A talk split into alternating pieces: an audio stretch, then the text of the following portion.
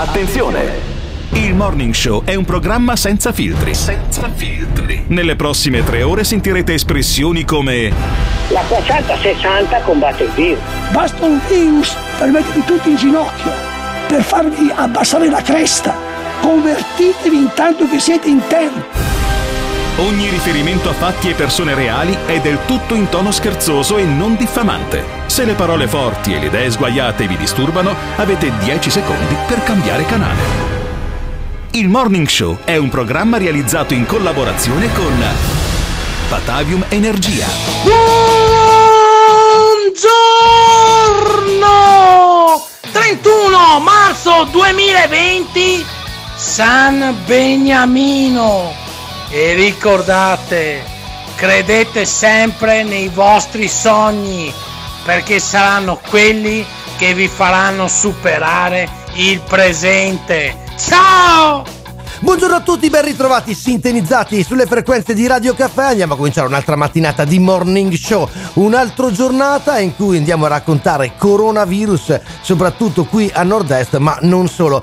351 678 6611 è il modo per interagire con noi, per entrare in diretta, per mandare i vostri messaggi vocali in questa trasmissione condotta a me medesimo, che sono Ivan Grosni con Alberto Gottardo e mitico in regia Simone Alunni. Noi ogni mattina ormai si comincia quasi come fosse una liturgia con le parole di Luca Zaia. E perché oggi cominciare diversamente? Con quasi 100.000 tamponi effettuati, quasi 20.000 persone in isolamento, di cui 8.724 positive e 747 decessi, si profila una settimana cruciale per la battaglia al coronavirus in Veneto, con il picco, ha annunciato il governatore Luca Zaia, atteso per il 15 aprile. Intanto, ha detto il presidente leghista, la grande massa di mascherine di protezione è in arrivo e la regione è ora in grado di operare la distribuzione. Oggi se trovate qualcuno in giro che dice che le mascherine chirurgiche non ci sono vuol dire che non le ha comprate, punto. Noi ne abbiamo comprate 13 milioni e mezzo eh, di mascherine, come potete scrivere con tranquillità che 13 milioni e mezzo le abbiamo comprate. Abbiamo una partita di FP2 che arriva, che sono 2 milioni di mascherine, stiamo comprando e abbiamo comprato l'FP3, insomma stiamo andando a regime. No, aspetta Alberto, scusi, ma questi ragazzi qua, questi signori che ci ascoltano per radio, li abbiamo riempiti di numeri, hai capito? No, la cosa bella, buongiorno a tutti, Buongiorno, la, la cosa Alberto. fantastica è che mh, ormai siamo alla terza settimana di clausura per quanto, riguarda, per quanto riguarda il Veneto e anche il resto dell'Italia, un mese eh, praticamente chiusi dentro casa e questi qua avranno fatto quindi 20, 30, 40 conferenze stampa con Luca Zaia, non Una sono, al giorno, caro Alberto. non sono ancora capaci di mettergli un microfono davanti alla bocca in maniera che non si senta di merda e non si senta il rimbombo Madonna, della, ma come sei della stanza. No, Gottardo, vuol dire però. che dovevi andare a fare un altro mestiere. Cioè, allora, se eh, un pizzaiolo dopo tre settimane che fa la pizza fa ancora le pizze col buco Però gli hanno fatto gli auguri, scotte eh, che fa schifo. Mm. scotte che fa schifo probabilmente lo mandi via un giornalista che ti fa gli audio ancora come abbiamo appena sentito Luca Zaia e non è colpa di Luca Zaia ma è colpa di- del giornalista che mette il cellulare vai su Amazon ti compri per 15 euro un Eh, microfonino alzato direzionale del oggi, cazzo eh. Si è alzato male, ve lo garantisco, Ma eh, ve lo garantisco. È la differenza tra fare in maniera decente il proprio mestiere e farlo da culo. Perché noi ci alziamo tutte le mattine con Simone Aluni che credo si svegli alle 4 e mezza per venire qua? Perché ci mettiamo con la bocca davanti a un microfono invece di stare a casa a letto, a col letto, cellulare? perché oggi guarda ti col dico a cellulare letto proprio che- una parola che non devi dirmi Col- perché col cellulare. non voleva lasciarmi andare oggi capito Posso? Certo. No, perché mm, sennò si Ma dai, ma si scherza Ma un po', eh, no? le, Perché le siamo suole alla- le- di che colore erano? penso no, ma spiegamelo, no? già, eh, mm, rosacee questa volta Dai, sentiamo Zaia. E poi c'è il fronte caldo delle case di riposo. E la preoccupazione sulle case di riposo è tanta, è alta, voi sapete che abbiamo avuto una quarantina di decessi che non sono, vanno sommati a quelli che io ogni giorno vi do, perché i decessi delle case di riposo hanno ovviamente una contabilità a parte, noi parliamo di decessi in ospedale, quelli che avvengono in ospedale. Nelle case di riposo c'è anche da aggiungere che abbiamo anche il grande tema degli operatori, degli operatori che si sono infettati, degli operatori che sono positivi e anche loro poveri in virtù del fatto che non avevano perché poi bisogna dire fino in fondo come stanno le cose. No, no, bisogna dire fino in fondo, hai ragione Luca Zaia. Fammi sentire Simone Aluni l'ultima parte, gli ultimi 15 secondi di questo ragionamento, anche se con l'audio appunto un po' eh, claudicante. Luca Zaia dice bisogna dire fino in fondo le cose come stanno. gli anziani stanno morendo nelle case di riposo perché mancano i dispositivi di protezione individuale per gli infermieri, per Ci i sarebbero medici. le mascherine, i guanti. le mascherine, i eccetera. guanti, le maschere. Lui dice anche all'inizio in realtà di Probabilmente- questo intervento, scusa Alberto, un'altra cosa importante che forse è sfuggita ai più, cioè lui dice nella contabilità quotidiana che diamo non ci sono i morti Vabbè, ma delle poi arri- case di riposo, ma arrivano- solo degli ospedali. Vabbè, arrivano un giorno, due giorni dopo. Allora, alla fine, alla fine Luca Zaia dice questa cosa qua. Anche da aggiungere che abbiamo anche il grande tema degli operatori. Operatori. Degli operatori che si sono infettati, Sì. degli operatori che sono positivi Sì. e anche loro poveri in virtù del fatto che non avevano dispositivi, perché Eh. poi bisogna dire fino in fondo come stanno le cose. Bisogna dire, fino in fondo, non avevano dispositivi. Dovevo fornirglieli io. Cioè è colpa del morning show di Radio Caffè che tra le sue i compiti istituzionali è quello di portare le mascherine, i guanti no? e fare i tamponi ai vecchi e agli operatori che lavorano nelle case di riposo. Evidentemente è colpa mia. Siamo mancati in questa cosa. Evidentemente è colpa, colpa di Simone Aluni. Cazzo, Simone, se tu avessi portato alcune no, migliaia di mascherine nelle case di riposo di Noventa Vicentina, di eh, Merlara, eh, nelle altre zone dove muoiono i vecchi come le mosche, probabilmente ci sarebbero stati meno contagi. Se tu avessi Simone Alunni fatto i tamponi agli infermieri, ai medici con assiduità, vedi? Eh no, è finita Quante la cose regia. vuoi fargli fare? Cioè, qui siamo di fronte al responsabile politico della sanità veneta che gli dice: guardate che i vecchi muoiono perché la sanità veneta non ha fornito i dispositivi. Allora, io a me piacerebbe che Luca Zaia chiamasse al 351 678 6611 e gli farei una domanda. Ma signor presidente della giunta regionale del Veneto, ma chi cazzo doveva portarli? Le mascherine, i guanti e quelle robe là a quelli che lavorano nelle case di riposo?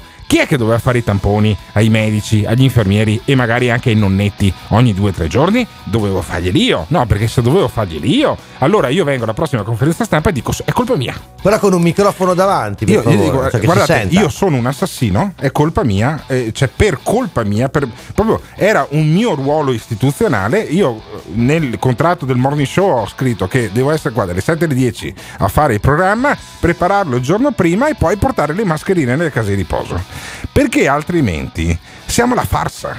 Siamo alla farsa. In ogni caso, per fortuna, questa farsa durerà poco. Poco? Io spero. Poco? I, dati dicono. Ma guarda che c'è ancora almeno tutto un mese No, davanti a no, noi, no, eh. no, no, no, no, no, no. Se tu guardi sulla pagina Facebook del Morning Show, Eh no, no, ce l'ho davanti. il eh. Morning Show, vedi c'è una curva che in statistica viene chiamata curva gaussiana, per cui la discesa sarà molto rapida e noi 22 potremmo essere fuori da questa emergenza già il 14 di aprile. Il Lo dice 14. l'articolo del Corriere della Sera pubblicato sulla pagina del Morning Show. Se non avete ancora messo il like, mettete il like, commentate sotto, fate quello che volete. Il Morning Show su Facebook. 351 678 6611 Insomma, quando si riapre, quando si riparte, quando si torna alla normalità 351 678 6611 This is the morning show. Per me invece il problema è anche un altro comunque. Agli inizi è stata perpetrata una disinformazione oscena. Nel senso che abbiamo mandato questi medici allo sbaraglio che poi sono stati loro a loro insaputa a infettare la maggior parte degli ospedali. Perché appunto non era niente. Tranquilli ragazzi, ma cosa vuoi che sia? Un'influenzetta. Manca però la parte più importante della conferenza di Zaia di ieri, cioè di quando ho parlato dell'aerosol fecale che trasmette il virus. E poi altra cosa, notizia importante, Fernando Simon, direttore del centro di coordinamento e allerta, eccetera, eccetera, delle malattie infettive di Spagna, è positivo. E poi forse i miei compaesani mi hanno sgamato che gli faccio le foto, ma non hanno capito dove li, li prendo.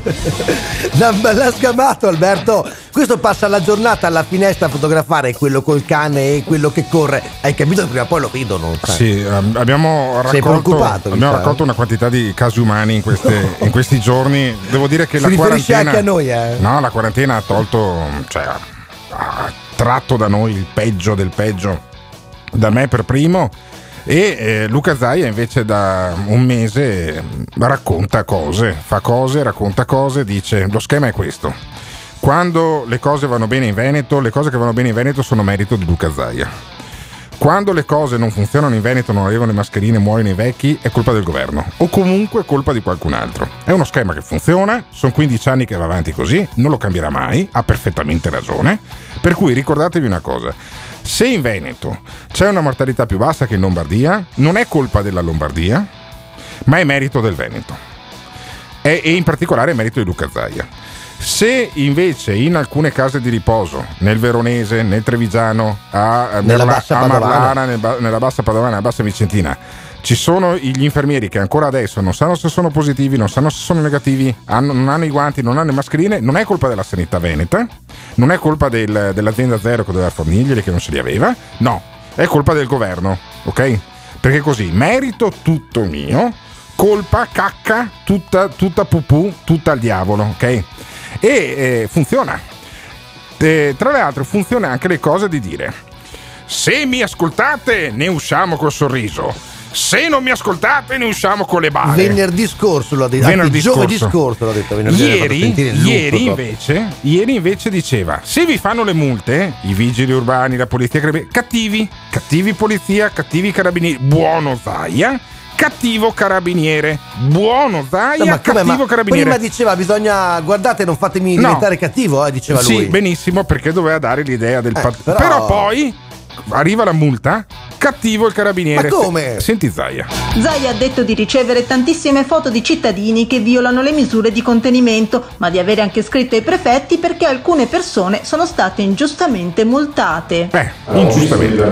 polizia. Sempre audio di merda. Ai prefetti che hanno multato delle persone che secondo il nostro ufficio, eh, l'avvocatura, il nostro ufficio legale, non, eh, non legittimamente, ci hanno contestato l'uscita di casa pur essendo all'interno dei 200 metri per futili motivi. Invece per futili motivi entro i 200 metri si può uscire rispetto all'ordinanza. Futili motivi per scartirsi le gambe, per fare creare passi, fai confusione per- così. per fare una passeggiata. Quindi alcuni hanno avuto questa contestazione anche con l'applicazione di una multa. Adesso noi faremo, scriviamo ai prefetti, faremo un parere Sì, che ma- secondo me è impugnabile. No, ma scusa, Presidente, ma porca miseria, la settimana scorsa guarda che hai detto un'altra cosa, però. No, no, eh. no. Cioè, allora, ci mandi in no, confusione. lo, ci sche- mandi- lo schema è. Lo schema lo, qual è? lo Spiegalo. schema è. Io vi faccio uscire io. Lui. Non mi dovete entrare nelle terapie Beh, intensive. lui- ha noi, detto. Noi, Non mi dovete entrare nelle mie terapie le intensive. sue, le sue. E cattivi. Se uscite Noi. di casa, cattivi. Colpa Però, vostra se c'è l'epidemia. se però. morite, se No, morite in dai, Veneto, dai. è colpa vostra. Non avete rispettato la mia ordinanza. Poi i carabinieri, la polizia municipale, la polizia applica l'ordinanza e dice no. Cattivi i carabinieri, cattivi la polizia, scrivo ai prefetti. Sì, ma come si fa così, scusa? Perché cui è colpa dei prefetti. Sì, no, Capisci? ma non si cap- no, non ho Allora, capito. Io, io non ho perché capito. in politica c'è una regola. I meriti, anche quelli non tuoi, devono essere tuoi. Le colpe, anche quelle tue, devono essere possibilmente di qualcun altro. Se fai così, governi per sempre. 351 678 6611 secondo voi la gestione della regione di questa emergenza è eh, va nella direzione giusta Luca Zaia, Zaia, si prende bravo meriti Zaia, bravo che non Zaia, ha 351 678 Ottimo, bravo Zaia. 6611. Zaia, bravo. non fatevi fuorviare da quello là Zaia, eh. bravo, non fatevi cattivi. confondere da Alberto 351 678 6611 Radio Caffè. Oggi in queste giornate, ahimè, purtroppo abbiamo più tempo per riflettere. L'avete capito o no? Perché io sono convinto che questa prova durissima che tutti noi stiamo affrontando ci renderà migliori. L'avete capito o no? Vergognatevi. Vergognatevi. Non costringetemi a fare ordinanze cattive Vergognatevi. Vergognatevi. perché l'alternativa al contenimento è il coprifuoco. Ma riuscite a capire che guerra? Ordinanze cattive Qui è penale. Morirete con la messa in piega fatta, tutto a posto, però morirete. ne veniamo fuori con le bare. Buongiorno da Covid-19. This is the morning show. E poi andate a votarlo ancora. Ehi, vai, vai. Grande Zaia. Buono, buonissimo. Buono buonissimo, dice un ascoltatore al 351 678 6611 potete anche chiamarci in diretta, a noi piace proprio tantissimo, oppure mm, naturalmente mandare i messaggi vocali come in questo caso. Alberto, insomma, eh, Zaia dice che le restrizioni sì, però. Sì, però. sì, Però, però. perché come, insomma- Eh sì, però i carabinieri sono degli stronzi. Fondamentalmente il ragionamento è quello. Estrapolata così la Sì. frase, diciamo un po' forte, ecco. Perché però, dice: insomma, guardate, io ho fatto l'ordinanza. Mm. Eh, potete uscire per futili motivi, però, cioè che già il fatto che decida un governatore o un sindaco i motivi per cui io devo uscire io di casa mia è leggermente lesivo di alcuni diritti Cioè, fa un costituzionali. po' Corea del Nord, dici un tu. po', è appena appena. Però mancano solo gli esperimenti di in razzi. e Friuli. Venezia Giulia ci hanno raccontato che invece funziona tutto, che nessuno sgarra. E allora siamo andati a prendere un eh, telegiornale del Friuli Venezia anche Giulia. tu hai del tempo, però. eh. Certo. Per vedere cosa succede in Friuli Venezia Giulia. Perché sentite, nella regione dove si. eh, con- Gli viene già da ridere anche dove lui, si seguono, dove si seguono più pedissequamente poi tutte le restrizioni Bravo, del, del governo. E sentite cosa succede. C'è chi proprio non vuole arrendersi e si spaccia anche per un'altra persona pur di uscire di casa a farsi una corsetta. Questo è un genio. I carabinieri di Campoformido però lo hanno fermato e Eccoli. denunciato. Si tratta di un 45enne del posto che incappato nei controlli degli uomini dell'arma ha compilato e firmato un'autocertificazione fornendo false generalità. Dopo le verifiche del caso è scattata la denuncia.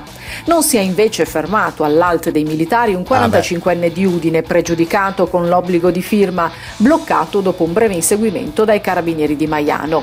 Anche per lui denuncia e multa per guida senza patente. Hai capito, Che effettivamente in una provincia come Udine, che ce ne Beh, siano insomma. solo due, è già un buon risultato. O non fai i controlli o effettivamente sono tutti quanti. Perché diciamo una statistica, Ligi. una ricerca scientifica svizzera dice che il Friuli Venezia Giulia è la regione dove si sta più a casa e si rispetta di più l'ordinanza. Il Veneto a metà classifica, ecco diciamo. Vabbè, eh, probabilmente in Veneto ha anche un assetto urbano diverso da Friuli Venezia Giulia, dove Eh insomma, di solito dietro casa c'hai 2-3 mila metri di campi da andare a zappare. Ecco Alberto Eh. che semplifica, diciamo, a noi eh, piace sempre Dipende molto, anche da ecco. come sono fatte poi anche eh, le regioni. È logico che è più facile stare in casa in Val d'Aosta, per esempio. Certo, dietro c'è il Monte Bianco, vai a scalare il Monte Bianco, cazzo vai in giro a, a fare per strada, no? E in qualche maniera, eh, invece, in Veneto eh, ci sono questi crapuloni dei veneti che intanto continuano a eh, violare le, le- le restrizioni. Violare le restrizioni. Quanti, quanti passi mia. sono? 200 metri? 265, lo ha Ah, spiegato lo- proprio il governatore. Sinceramente, io li ho anche fatti questi 265 passi. E quanti metri sono? Eh, sono più o meno 200, Hai però sono, eh, sì, però il problema è stato perché Eh. sai che sono intelligente, ma non così tanto. Ho detto, ma adesso per tornare dietro come faccio? Sono Perché 400. mi sono già bruciato. Eh no, ma Eh. sono- vado fuori ordinanza. Vedi, capito? Qui vedi. sono rimasto lì mezza giornata e sono tornato indietro il giorno dopo. Evidentemente non si può che fare così. Tu ti rendi conto che andiamo avanti almeno altre due settimane in questa maniera qua? Cioè, tu dici che rimango fuori tutte le sere e poi torno indietro la mattina? No, Beh, insomma, un po' un casino. A me, francamente, sono già esplose le palle Già, la non settimana ce ne scorsa. eravamo No, no, accorti. la Hai settimana litigato scorsa. con la vicina di casa. di Alberto, parlare dai. di questa cosa qua mi sono esplose le palle sta esatta- signora in giardino, esattamente il, cane, il 24 lui ha le di marzo. bambine e lui si incazza perché lei lo guarda storto gli dice cosa vuoi tu? Sì, sì. E Il questa gli 24 dice, di marzo perché porti fuori le bambine? si è Hai formata una Cioè, crepa sul mio scroto No. e no no no davvero non ce la faccio davvero Alberto, più cioè io però non, non so puoi io- parlare così in io non- libertà, io non come so se perché no. in cucina, io non capito? so i nostri ascoltatori come sono messi ma No, io veramente felici, ne ho eh, chiusi in casa, palle- barricati, io capito? ne ho due palle grandi come una zucca di Halloween Ma andiamo a vedere un po' qual è il vostro umore, cioè andiamo a sentirlo, capite ragazzi miei, perché noi vogliamo saperlo. A voi vi sono... cioè quella roba che è successa a Alberto nella parte bassa del suo corpo, è successa anche a voi? 351 678 6611, insomma ce la fate o non ce la fate a sopportare sta quarantena? This is the morning show. E comunque ragazzi, cosa volete che finisca sta pandemia dichiarata dall'OMS? Cioè, ma stiamo scherzando? Ma avete visto in India come sono presi? Ma aspetta l'Africa, ma guarda la Thailandia con quell'altro che si fa spompinare in Germania, ma che schifezza del mondo! Beh, vabbè, capirai. Meritiamo l'estinzione? Estinzione, sì, la meritiamo. Ma la meritiamo, Allora, insomma, non tutti, ecco, questa dai. sboccacciata- Le bimbe di Alberto no, per esempio. Questa eh. sboccacciata nostra ascoltatrice si riferisce ad un'agenzia che ha diffuso ieri l'agenzia giornalistica Italia Aggi Il re della Thailandia Sì, si è esatto. isolato in Baviera con 20 concubine del suo harem. No, Cioè, dai Alberto, non- sei- non sei- la stai pensando quella cosa là. Sei dai. un maiale, cioè Eh, 20, quello sto pensando. 20, cosa devi giocare a pallavolo? Cioè, in 20. È in autoisolamento, Alberto, in Ma- autoisolamento. Ma diventa una cosa complicata. Cosa In vuoi 20, di più? Non Cioè, ti ricordi neanche i nomi? Io No, faccio no, fatica. li a- ma io no, faccio dai. fatica a ricordarmi i nomi dei sette nani, no? Me ne dimentico sempre uno. Brontolo, Mammolo. ave- averne 20, no? E, e- che roba è? Ma eh, neanche Berlusconi ai Sì, tempi però è, del Bunga Bunga. è l'autoisolamento, Alberto. è L'autoisolamento. Eh, capito, ma è 20 molto dura, concubi- sai. 20 concubine. Deve averci anche il fisico, voglio dire. E invece c'è chi non riesce a rimanere lontano dai bar e, Dai poi, bar. e poi erano incazzati con Oliviero Toscani, no? Che Eccolo. dicevano che i veneti No, dai, tendono ad Ma, ma essere cos'è stamattina? Ce lo vuoi un spiegare? po' degli ubriaconi. Senti cosa è successo a Maerne. No. Se c'è chi ancora viene sorpreso a non rispettare le disposizioni di contenimento fornendo scuse ridicole per prendere una boccata d'aria, esistono casi decisamente più gravi che le forze dell'ordine si trovano davanti nel corso dei loro controlli, come l'ultimo scoperto dai carabinieri di Mestre. Proprio a Maerne eh, vi è stato un caso particolare nel quale un, un bar che doveva essere chiuso si è scoperto in realtà eh, praticasse nel retrobottega.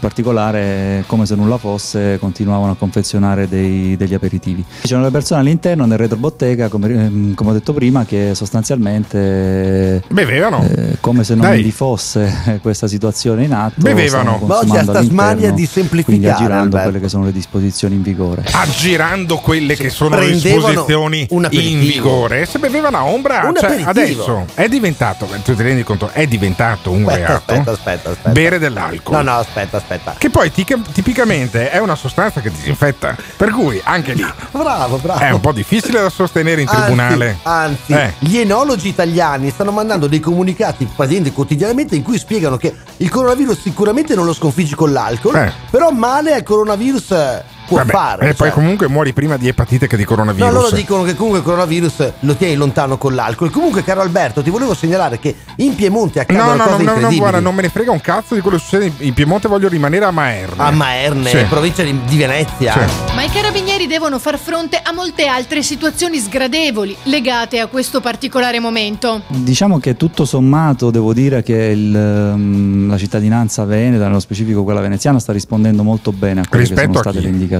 Eh. Quindi indicazioni. possiamo dire eh, essenzialmente che parliamo di una popolazione molto attenta alle regole e molto rispettosa. Tuttavia continuiamo a, verificare alcuni episodi. Allora, è logico, episodi, è logico che se fino a sei mesi fa hai fatto il carabiniere a Scampia, probabilmente il Veneto ti sembra una specie di paradiso terrestre. Ma continuiamo a sentire i carabinieri di Mestre cosa hanno combinato nelle zone limitrofe a Mestre. E poi l'altra faccia della medaglia, quella di chi si sente solo e spesso disorientato. Eh, abbiamo avuto anche chiamate da persone che magari sono rimaste sole perché Vedi. gli unici contatti che avevano sono purtroppo stati ricoverati e quindi Eh. si sono rivolte a noi anche per chiedere aiuto per fare la spesa o per, mm, per- per gestire altri aspetti della vita quotidiana che quando è stato possibile abbiamo, eh, li abbiamo indirizzati sugli organi competenti quando non è stato possibile abbiamo provveduto in qualche modo noi a risolvere il problema. Vedi, perché per fortuna in Italia ci sono i carabinieri. Per fortuna che in Italia ci sono i carabinieri che nel- nei momenti difficili hanno sempre poi con il buon senso, con quella tranquillità che hanno i carabinieri rispetto alla polizia, e lo dico da davanti alla questura di Padova, io se dovessi mai farmi arrestare, preferisco farmi arrestare dai carabinieri piuttosto che dalla polizia. Io mh, dopo 15 anni di cronaca nera ho imparato a fidarmi molto di più dei carabinieri che della polizia. E C'è poco da fare. È una mia, è una mia predilezione. Io preferisco i carabinieri alla Cioè, polizia. tu preferisci essere arrestato dai carabinieri? No, No, è una preferisco, preferisco non essere arrestato. Ah, ecco, vedi. Però No. il carabiniere è quello che lo chiama la vecchietta e quello in centrale operativa ci sta al telefono e gli fa anche la spesa se, se è necessario. Cioè, eh, l'Italia è fatta anche di sta gente qua, di gente per bene. E allora se poi fanno la multa, non è che stai lì a dire Beh. carabinieri cattivi, chiamo il prefetto, quattro stronzi hanno fatto la multa. No, se il carabiniere ha fatto la multa voleva, v- voleva dire che quell'altro aveva anche esagerato. Non è che i carabinieri sono gente assettata di multe, anche perché è degradante per un carabiniere fare la multa a vecchietta a 250 metri da casa. Vuol dire che c'era qualcosa, qualcosa sotto. Poi, sai, se tu sei chiuso da anni nei tuoi uffici e non sai cosa succede in strada, però massimo rispetto in realtà per le forze dell'ordine in generale, ma in particolare nel mio cuore per i carabinieri. Avete capito nel cuore di Alberto. 351 678 6611. Voi siete d'accordo col fatto appunto che insomma si diano le multe, si diano eh, contravvenzioni, si prendono provvedimenti contro coloro appunto che non rispettano le ordinanze. 351 678 6611. Scusatemi, vi devo salutare perché devo andare a puttane. Radio Caffè. Avevo inteso che non si dovesse uscire se non per fare la spesa o per portare fuori il cane per, urgenze assolute. Ieri dice no no, vabbè, entro i 200 metri potete fare il cazzo che vi pare. Questo ho capito io. Cioè, sono cretino, mi pare schizofrenico l'uomo. Eh. Sì, vabbè, comunque insomma state tranquilli, piano, dai, piano. ecco. Schizofrenico adesso è una parola grossa che non Grossa, si taglia, grossa, no, non si taglia nessuno e anzi Luca Zaia comunque sta esprimendo un impegno notevolissimo. Che poi non sia sempre per forza coerente con le cose che dice, si può Cioè, sottolineare. diciamo che nei giorni cambiano le situazioni, Non quindi fatto- cambiano anche insomma spesso No, le affermazioni. ecco. Non viene fatto da nessuno dei presenti alle conferenze stampa di Luca Zaia, però si potrebbe scrivere probabilmente più di qualche pagina di giornale sui vari cambi di direzione che la guida spirituale ormai, più che politica, del Veneto ha eh, intrapreso negli ultimi giorni. Però ci sono eh, moltissimi veneti, in particolare moltissimi vicentini che stanno barricati a casa e ci sono quelli che proprio non ce la fanno.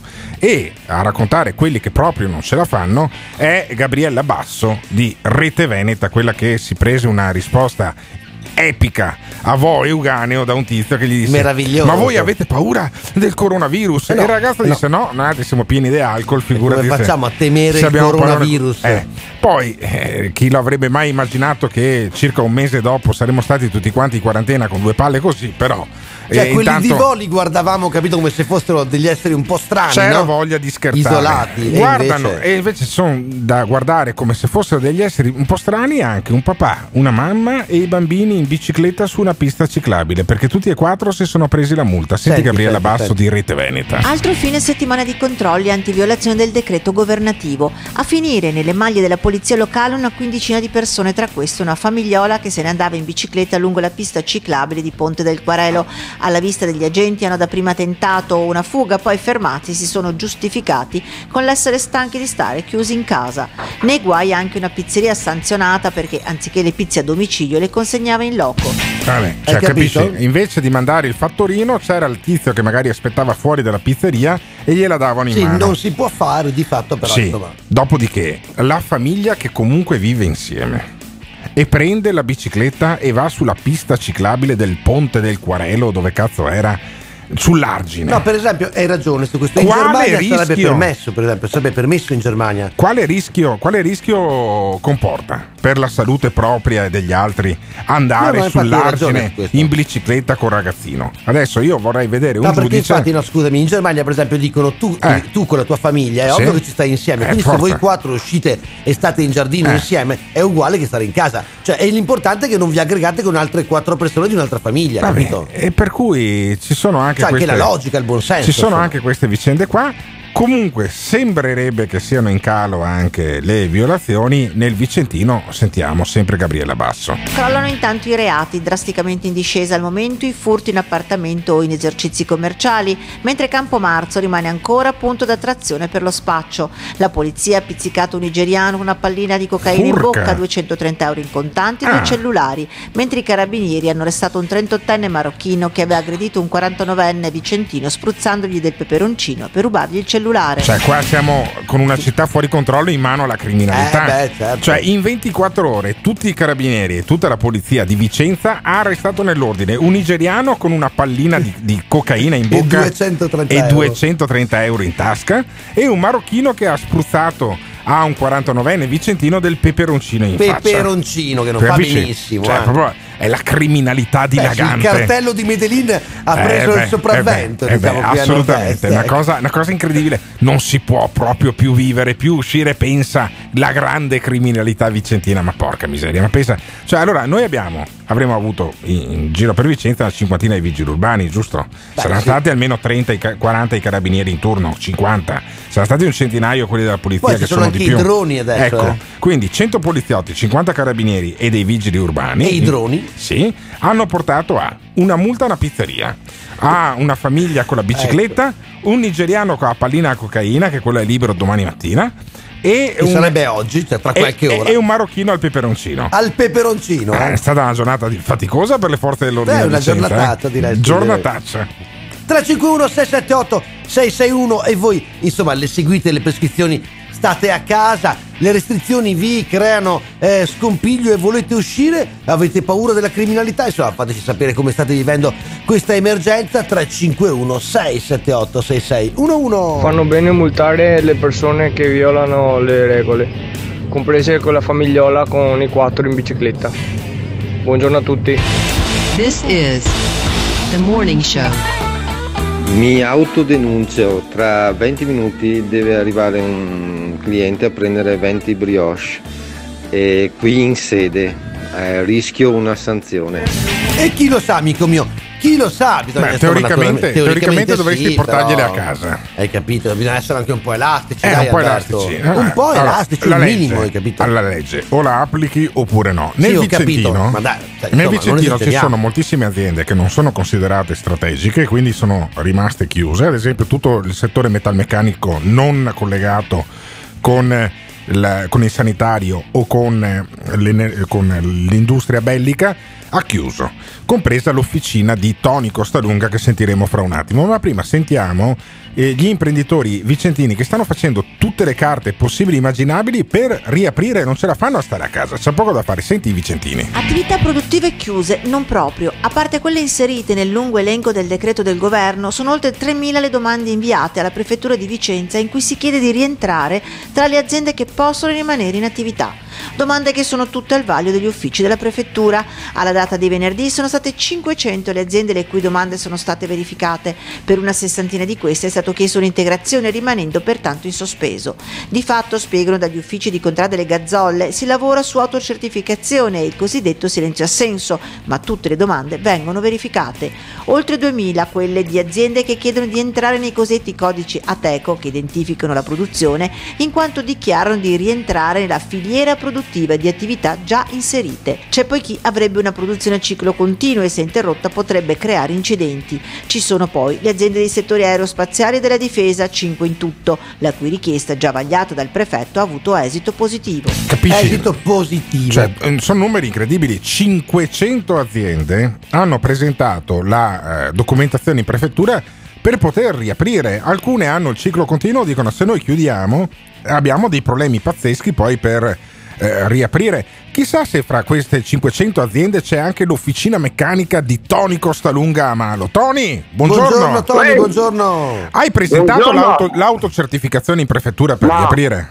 Come mai? No. Come mai? Non ti è venuta la tentazione di I dire miei- vabbè i miei provo? clienti- Eh. I miei clienti hanno chiuso, non vedo perché dovrei andare a lavorare a fare con lo scorta.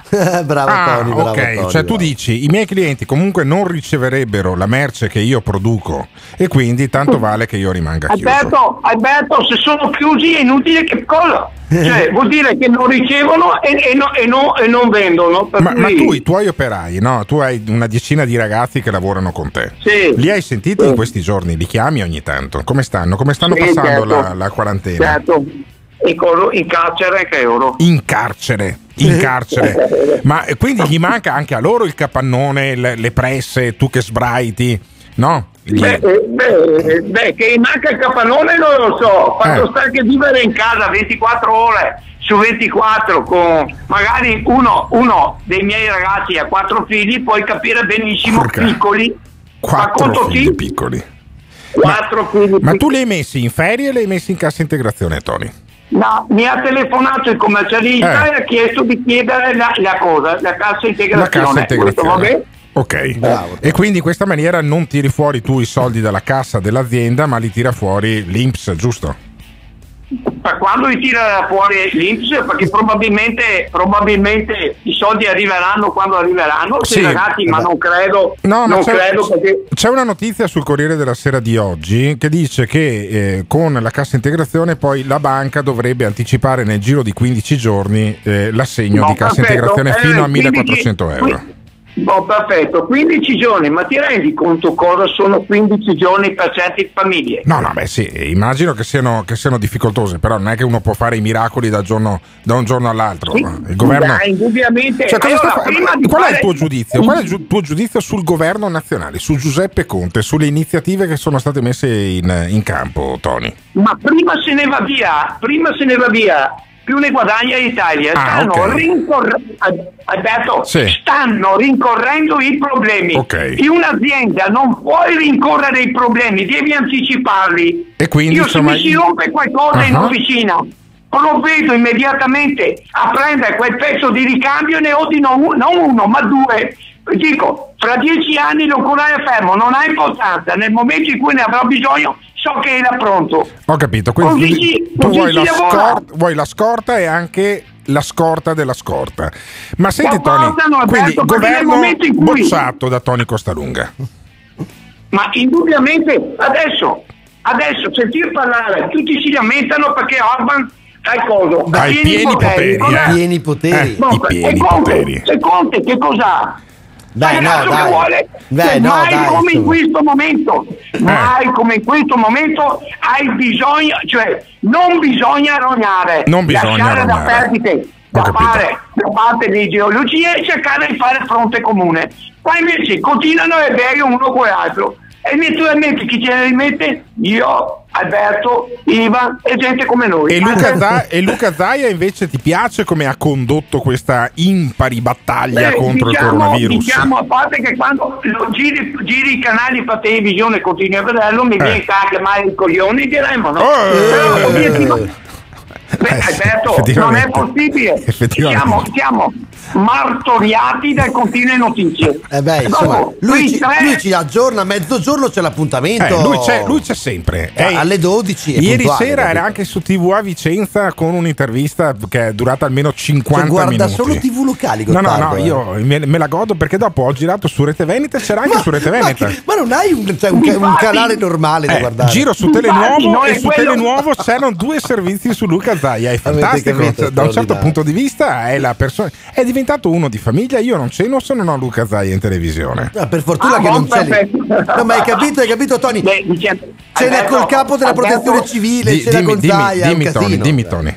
No, ma scusa un attimo, attimo, adesso che avete nominato la cosa, protezione civile, Eccolo. ma è mai possibile che paghino delle persone per fare degli, degli araldi annientate e leggere solamente notizie? Paghino un disoccupato, no, che ha GTI? Eh. E- Ma non, ma non sei contento? Dio, ma, no- mostra! ma- ma non sei contento, Tony?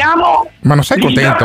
Ma Tony, leggere continuamente ti i fanno, di guerra. ti fanno i necrologi in diretta, dovresti essere contento. Bravo, sei, eh. bravo. Oltretutto, Qual è la prima? Scusami, Tony. Scusami, Alberto, Tony. Qual è, sul- sui giornali locali, qual è la prima pagina che vai a vedere quando apri il giornale di Vicenza?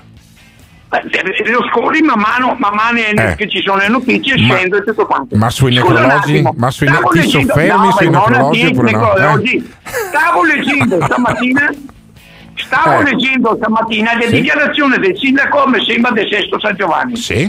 Detto, ma i dati non sono aggiornati, detto. siamo collegati, col- col- con la- noi altri siamo eh, collegati con l'anagrafe del comune e abbiamo dei dati. I dati che ci vengono dati da, da, da, da- Dalla protezione Stato, civile, sì.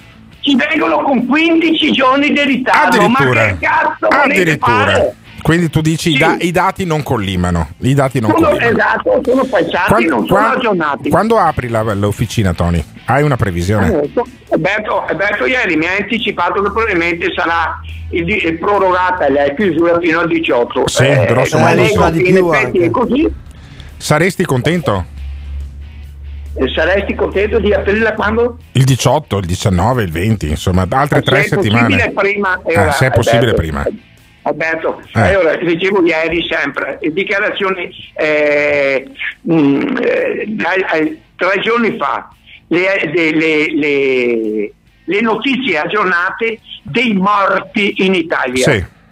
Allora, non avere un cazzo di tutti quei morti per coronavirus o cose del genere.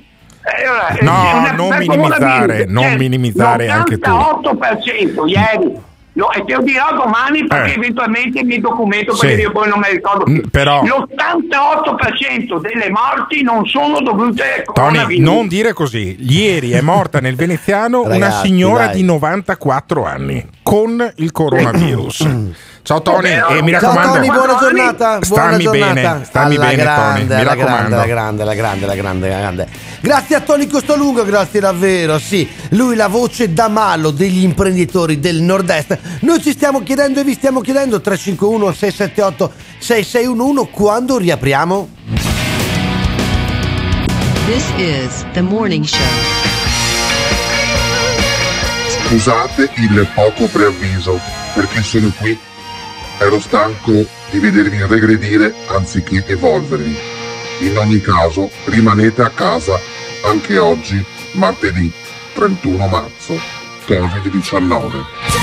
Rimanete a casa, è quello che ci viene ripetuto ogni giorno da un bel po' di tempo, ormai da un mese, diciamo, cioè bisogna stare ancora un mese di sicuro a casa. C'è chi naturalmente è scomparso dalla scena politica perché insomma le contingenze eh, impongono altro, anche se in questi giorni sta cercando di recuperare visibilità. Stiamo parlando di Matteo Sì, Salvini, ma caro c'è, Alberto. ma c'è una maledizione dei ministri dell'interno. Pensa ad Alfano. No, ma dai, Eh, ma, caro ma. Alfano l'avevamo rimosso. Adesso C'è la tu, Simone se ti maledizione. ricordavi Alfano, dai, ecco. C'è la maledizione del ministro dell'interno. I ministri dell'interno poi a un certo punto spariscono.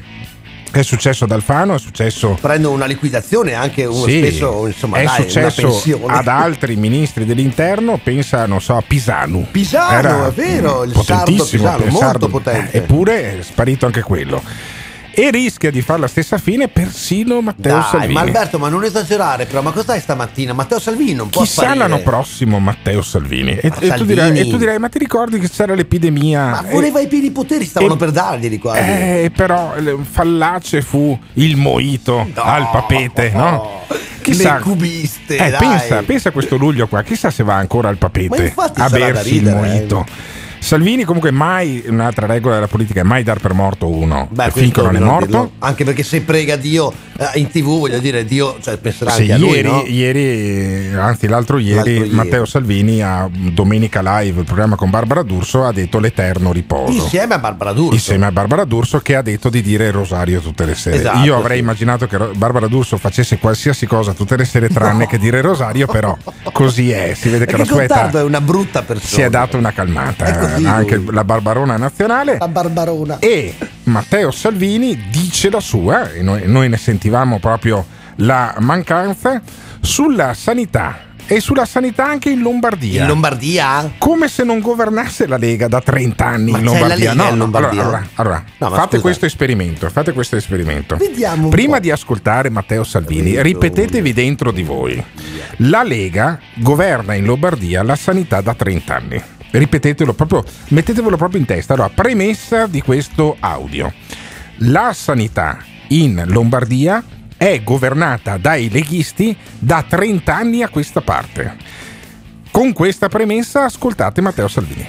A virus sconfitto in tutta Italia andranno accertate le responsabilità di chi ha fatto e chi non ha fatto. Eh. In questo momento c'è solo da cercare mascherine, ossigeno, infermieri, anestesisti. Eh? Bene. Prima di entrare in collegamento con voi ho sentito il direttore sanitario dell'ospedale di Brescia, hanno raddoppiato i letti in terapia intensiva, però hanno ormai centinaia di sanitari contagiati e quindi c'è una solidarietà fra Lombardia e Veneto per medici e pazienti, quindi in queste giornate il tempo io come tantissimi altri lo passiamo sentendo i sindaci, sentendo i medici, sentendo eh, i governatori e coordinando. Io Certo, ho certo. sentito dall'assessore alla sanità di Regione Lombardia oggi pomeriggio che sono state inviate autonomamente per donazioni private e perché Regione Lombardia le ha cercate in giro per il mondo 400.000 mascherine nelle residenze per anziani e disabili Teniamo conto che in eh, Lombardia che sono 700. Ne servono tantissime, eh, ne servono tantissime. tantissime di più e dobbiamo probabilmente fabbricarcele da sole, dovremo fabbricarcele da sole, però sulla questione sanitaria... Ne servirebbe un milione al giorno. Un milione al giorno. Solo per il personale sociosanitario in Lombardia servirebbero un milione di mascherine al giorno. E se, non c'è un, e se non c'è un milione di mascherine al giorno in Lombardia, è colpa di Simone Alunni. Beh, probabilmente Che- sì, che è il nostro magico regista. che eh. doveva, doveva approvvigionare lui la Eh, certo, sanità capito. della regione Lombardia di un milione di mascherine al giorno. Cioè, capisci? Non è colpa di quelli che governano la Lombardia da 30 anni. E c'è un'autonomia piena della sanità alle regioni. Il- lo Stato fa pochissime cose. Tutto è demandato all'autonomia regionale. Autonomia, Se il Alberto, risultato, se il risultato che, insomma, dell'autonomia vuol dire farsi trovare completamente impreparati, farsi costruire gli eh, ospedali con le donazioni private perché non sai i soldi in eh, capitolato di bilancio e farsi ricostruire dagli alpini perché non sai neanche come, come fare o altrimenti. Da Fedez. O da Bertolaso che poi si ammala anche poveretto che sfiga. In qualche maniera allora io preferisco il centralismo a sto punto qua perché se l'autonomia è sta roba qua però anche qui ricorre lo schema di Zaia. Allora i risultati positivi sono merito della regione i risultati negativi cacca pupù allo Stato. È fantastica sta cosa qua, cioè Salvini ha parlato per un minuto e mezzo della sanità lombarda come se non avessero mai governato in Lombardia. È, è meraviglioso, sei un prestigiatore, sei come i napoletani che ti fanno il gioco, Il delle, gioco tre carte delle tre carte. fuori dagli autogrill. Cioè, io te li do volentieri 50 euro perché Beh, sei, volentieri adesso sei un insomma, genio. Ti eh. do volentieri 49 milioni di euro che dovevi restituire. Dio ti fulmini e, e lo- li restituirai in 80 anni come Lega. Beh, è geniale quello comunque Se eh. Capisci? Cioè, sei un grande, se la gente continua a votarti, dopo quello che è successo in Lombardia, sei un grande. Hai ragione tu. certo hai ha ragione lui, tu. eh, se no? la gente continua a pensare che tutto quello di positivo che succede in Veneto è merito di Zaia e tutto quello che è negativo è colpa di qualcun altro. È un grande e ha diritto di essere votato come Kim Jong-un, ok? Per i prossimi 50 anni. Tanto, Alberto, tanto oh. la presenza televisiva di Zaia e di Kim Jong-un Beh, sì, sì, credo vero, che siano vero, vero. Anti- più o meno anti- paragonabili anti- e il livello di contraddittorio tol- tolto Alberto. questo programma che Zaia ha in Veneto credo che sia paragonabile anche quello ho visto delle scene che taccio che mi hanno fatto Guarda, è venire agitato, i brividi per cui oggi. Avete ragione voi, governate da 30 anni delle regioni che hanno fatto pietà da un punto di vista sanitario, abbiamo un tasso di mortalità in Lombardia che è più alto. camomilla per Gottardo qualcuno per Abbiamo favore, grazie. un tasso di mortalità in Lombardia che è più alto di quello dell'Iran, va bene? Ok? Però è colpa dello Stato, sanità lombarda eccellente, muoiono come le mosche, è eccellente, va benissimo, avete vinto, avete ragione voi, io mi arrendo, avete ragione voi. 351 678 6611 Insomma, queste regioni governate dalla Lega, eh, i risultati cosa ci dicono? Tutto- Lega, tutto bene. Ro- cose negative, governo. Conte, Conte cattivo, Lega bene. Lega bene, Conte cattivo. Lega Lo bene, Conte schema- cattivo, Lega bene, Conte cattivo, Conte è cattivo, Lega quello, bene. è Eh, quello. insomma, fateci sapere se la pensate come Alberto. 351 678 6611 Questo è il Morning Show tutti i giorni dalle 7 alle 10 su Radio Caffè. This is the morning show. Veramente pensate che si possono fare le conferenze alle 23.30? Sono misure severe, ne sono consapevole. Veramente pensate che le nostre libertà siano gestite dalla polizia municipale? Ma non abbiamo alternative.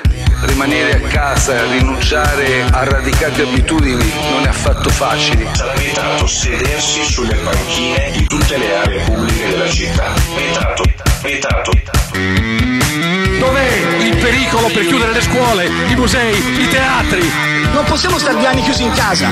È una violenza contro la cultura, contro la civiltà, contro il buonsenso. È l'ultimo sacrificio! This is the morning show. E certo che il Morning Show, queste sono le magie di Simone Alunni che in 40 secondi 50 comprime settimane di caos anche mediatico perché naturalmente appunto arrivano messaggi che sono tutto e il contrario di tutto, caro Sì, Alberto. Forse il caos solo mediatico, uno dice vabbè, eh, un po' di casino in televisione e in radio va anche bene, ci sono quelli a cui piacciono i programmi con molta personalità, tipo questo. Molta personalità. Tipo questo che eh, nonostante la quarantena, nonostante la gente stia a casa, abbiamo sentito anche ieri uno che ci ascoltava da Manhattan. Manhattan, eh? Robe da parte. Io, Central Park è diventato un ospedale, caro io Alberto. pensavo di avere dei problemi pazzeschi eh, Lui pensava, al- durante questa quarantena per eh, i messaggi, per le telefonate. Ho detto, si ascolterà più nessuno, sai con due palle a fare il morning show. E invece non è cambiato nulla. Cioè, continuate ad ascoltarlo anche durante la quarantena. Preoccupatevi. No, Cioè, ma infatti. Avete dire, una famiglia a casa e ascoltate il morning show. L'ordine degli psicologi ringrazia comunque. eh, State lo a, dico, letto, eh. state a letto, vi fa bene stare a letto invece che asco- ascoltare il morning show. E dovremmo mettere un promo in cui eh, si invitano gli ascoltatori No. a non ascoltare no, questo programma. Alberto, no. Facendo un elenco di tutti i programmi che ci sono in giro. Comunicato del Sindacato Nazionale degli Psichiatri. Ah, Cari concittadini, Sì. poiché siamo inondati da chiamate, Sì. vi informiamo che durante il periodo della quarantena Mm. è assolutamente normale parlare coi muri, con le piante Ah, e con altre cose. Bene. Vogliate contattarci soltanto se vi rispondono. Ah, Grazie. ok. Quindi se, se i muri, se i muri ti rispondono, eh, c'è un grosso problema. A te Oppure- non è ancora successo, Alberto? Ma io non parlo con i muri, con, con le piante, parlo con altri animali, e in- con un'altra gente inanimata tipo Ivan Grosny. Ma Per esempio, per esempio. Abbiamo la invece- signora vicina di casa. Abbiamo un grosso problema, eh, non mediatico ma alimentare, almeno si profila all'orizzonte una emergenza alimentare. Perché? Perché molti dei braccianti che lavoravano nei campi, non solo in Italia ma sentiremo anche nelle altre regioni d'Europa, eh, sono tornati a casa loro. Perché? perché le- non erano italiani? No, allora, il grosso dei- di, di- di quelli che lavorano in Germania in agricoltura sono o polacchi o bulgari. E il grosso di quelli che lavorano in eh, agricoltura da noi o sono africani o sono dell'est Europa, anche lì, o polacchi o romeni. E c'è un problema perché? Perché nei campi comunque la natura va avanti, è scoppiata la primavera, però non ci sono quelli che poi raccolgono le fragole, gli asparagi. Sentiamo, sentiamo cosa succede in giro in Italia e in Europa. L'emergenza coronavirus fa crescere il timore che nei giorni a venire possano mancare alimenti freschi e conservati negli scaffali dei supermercati, ma è chiaro che l'industria alimentare non si ferma, anche se può preoccupare la logistica, cioè il trasporto dal produttore al consumatore. Il problema reale è la possibilità di dover mandare delle fragole al macero, spiega un produttore francese. Il mercato all'ingrosso sia in Francia che all'estero è inesistente. Intanto in Italia si pensa a lanciare un bando nazionale per il reclutamento dei lavoratori agricoli. Ne mancherebbero 370.000. Obiettivo evitare che l'emergenza sanitaria scateni una crisi alimentare, problema sentito anche nelle campagne francesi.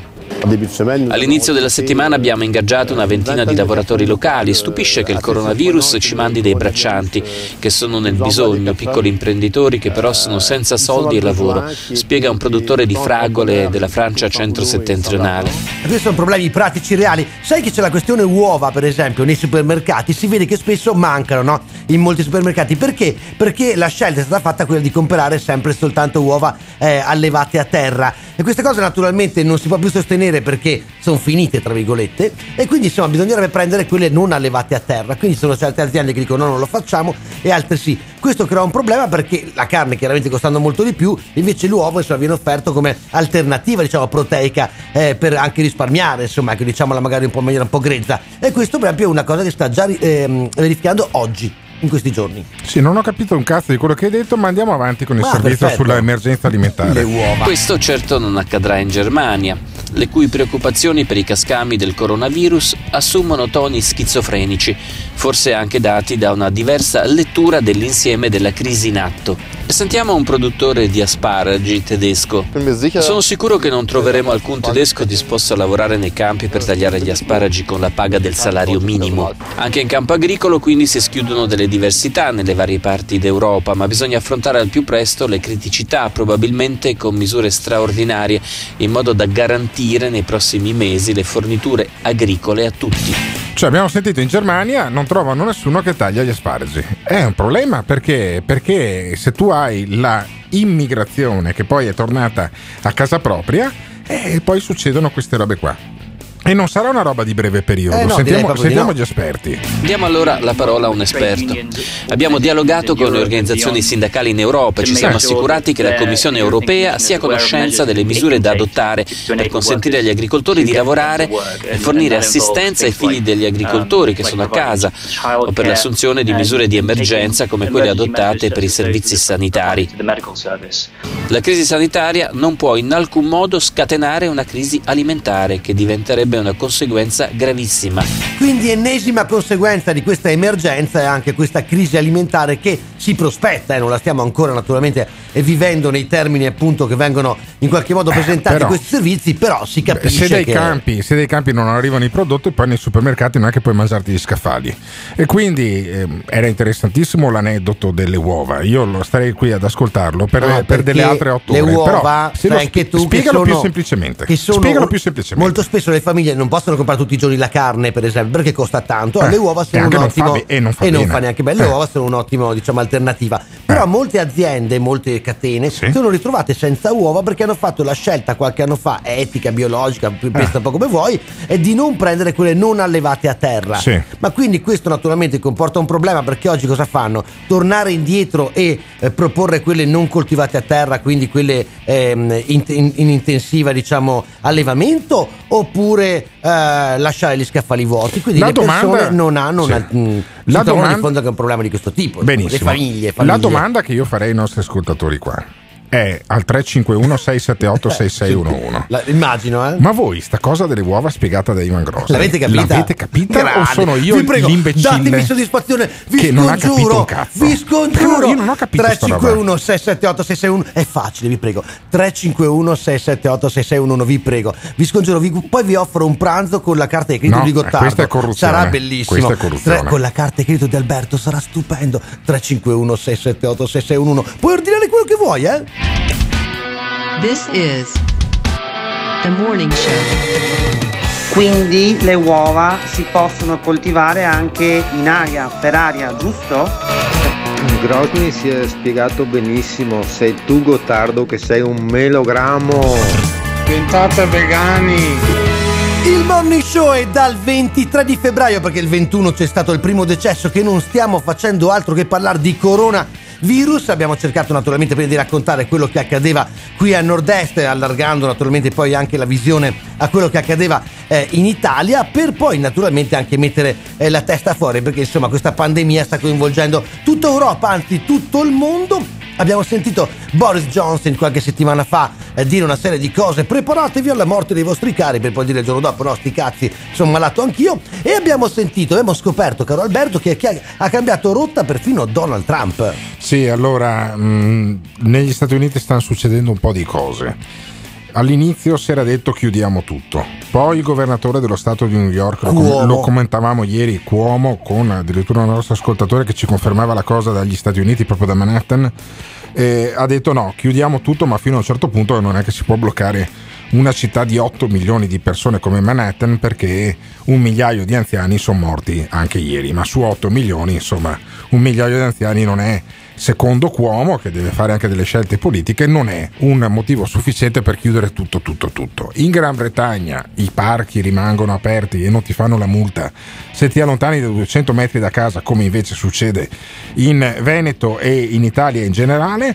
E eh, Trump ha parlato di quello che eh, sì, lo impressiona un po' e ha impressionato anche i media, italia- i media americani, cioè che l'Italia venga aiutata da Cuba e dalla Cina. E allora vedono il pericolo rosso nei confronti dell'Italia. E Trump in qualche maniera ha annunciato che darà una mano anche al nostro paese.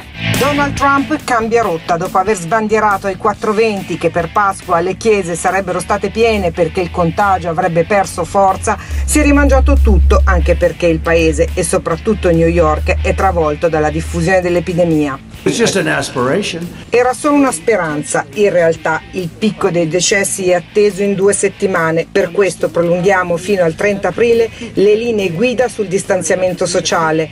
Non c'è nulla di peggio che dichiarare vittoria prima di aver vinto, ha detto Trump parlando nel briefing della task force contro il coronavirus. Quindi lui prima ha detto per Pasqua, che è la settimana prossima, tutto a posto, le chiese saranno piene. Adesso ha detto per fine mese. E poi ha commentato quello che sta succedendo in Italia. Il presidente ha poi descritto il virus come una piaga, ammettendo che potrebbe causare in America tra i 100 e i 200 mila morti, ma ha voluto rassicurare la popolazione dicendo che gli Stati Uniti vinceranno la guerra.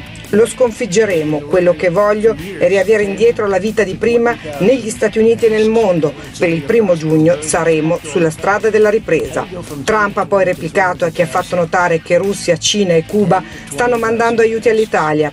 Stiamo lavorando a stretto contatto con l'Italia dove il tasso di mortalità è alto. La stiamo aiutando molto con forniture e assistenza finanziaria, ha detto, senza però fornire ulteriori dettagli. Eh vabbè, insomma, si è dimenticato eh, i dettagli di dire quanto. Eh, noi siamo in un in una zona del mondo che è stata molto aiutata dagli Stati Uniti dopo la fine della seconda guerra mondiale, gli Stati Uniti, gli Stati Uniti cosa hanno fatto? Il famoso piano Marshall. Che Spiega- oggi tutti quanti naturalmente chiedono, no? Sì, un sì, nuovo sì. piano, un piano Marshall. Senza sapere cos'è. Allora, il piano Marshall cosa- in cosa Senza consisteva? No, certo. Cioè, allora io adesso andrei da chiunque, compreso Luca, io andrei da Luca Zaia, che può intervenire al 351 678 6611 e dirgli "Ma tu mi spieghi cos'è il piano Marshall?".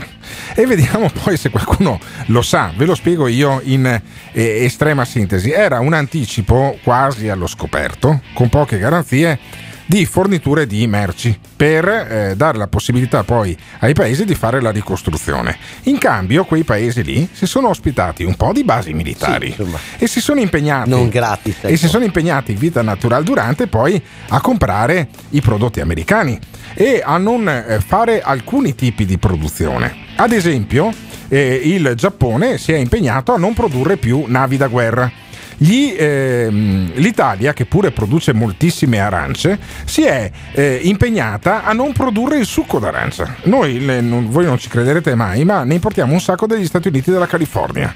E eh, a non produrre, ad esempio, la plastica, sebbene avesse poi un brevetto della Mount Edison, o poi a vedersi ammazzare il precedente, il, il principale ingegnere della Olivetti, che sto stronzo si era messo a fare poi Alberto, non i puoi- personal non computer. puoi dire sta cosa No, così. Perché lo chiamavano piano Marshall. No, ma, non è stata proprio una Cioè, cosa tu dici tutto così ordinato, generosa. ma eh. senti che bravo Alberto, poi tac nel Eh, finale, sì, capito? certo, sì, cioè, chiaro. gli Eh. spie mandate. Per cui io non so quale sarà il prezzo che noi pagheremo alla Cina, per esempio, ma non vorrei fra qualche anno di vedere di, prendere- di averlo preso un po' in quel posto come eh. forse l'abbiamo preso anche con il piano Marshall. Il caro George Marshall, eh, quanti bei ricordi di un passato che non c'è di una pagina nuova che si deve aprire. 351 678 6611 e noi vi stiamo chiedendo, ci stiamo chiedendo che fare per far ripartire il mondo dopo l'emergenza coronavirus. 351 678 6611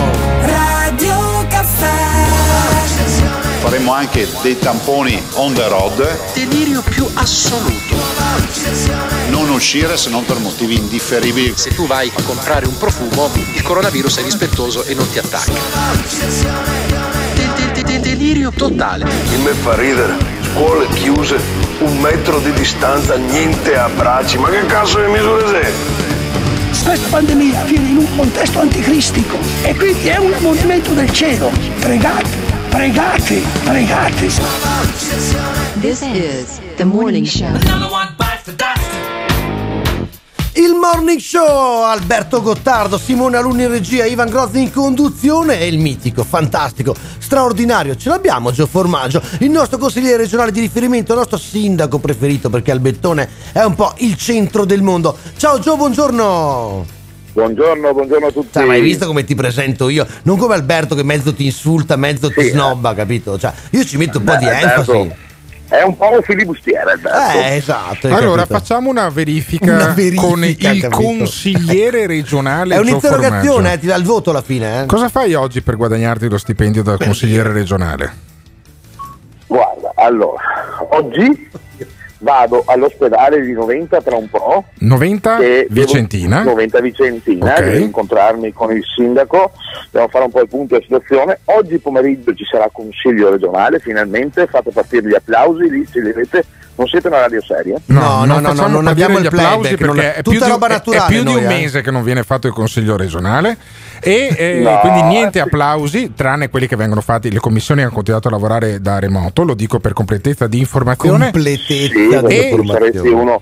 Ha ragione, ha ragione Luca Zaia quando Sì. dice che sei una trasmissione. Ah sì, figurati. Eh, però, però, però non, cattiva. però non chiama il 351 678 6611 per intervenire Altro da Luca. fare il nostro Incomprensibile. presidente caro Alberto. Ascoltami, ascoltami Gio, ma allora tu vai a Anche in, 90 tempi non vai, di, anche in tempi non di guerra, Eh. però non ti chiamavo. vai a 90 Vicentina a mm, cercare di capire meglio come si può intervenire per migliorare la situazione nel cosiddetto basso vicentino e eh, perché lì c'è l'istituzione se non sbaglio abbiamo parlato anche col sindaco di 90 Vicentina di un ospedale proprio dedicato alla questa emergenza del coronavirus il consiglio regionale è oggi pomeriggio ok Alle, sì, alle 2, Eh. 2.30. e da sindaco cosa stai combinando invece ad Albettone?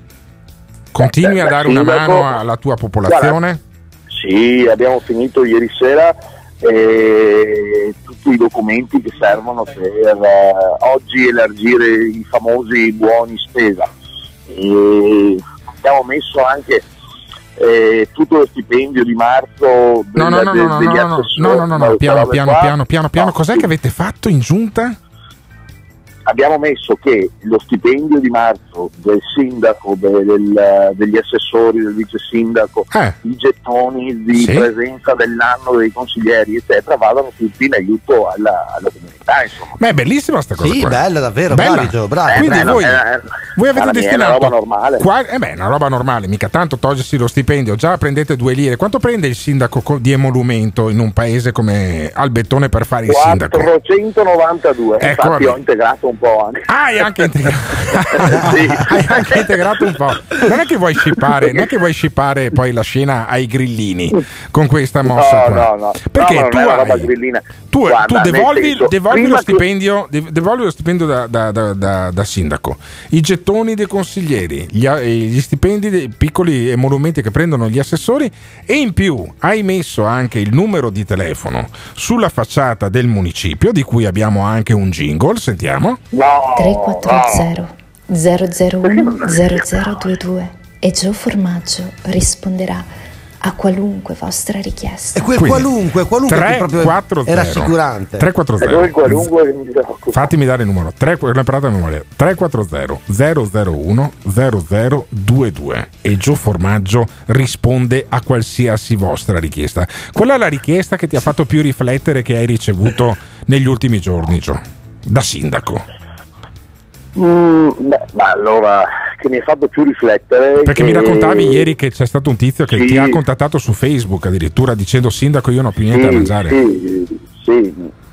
Eh, sono brutte cose perché insomma magari certi che erano in lavoro mm, precario, Sì. adesso che le ditte hanno chiuso sono a casa veramente e eh, soprattutto eh, è cambiato molto il discorso del risparmio perché una volta magari i nostri nonni, i nostri genitori Erano abituati a mettere da parte qualcosa.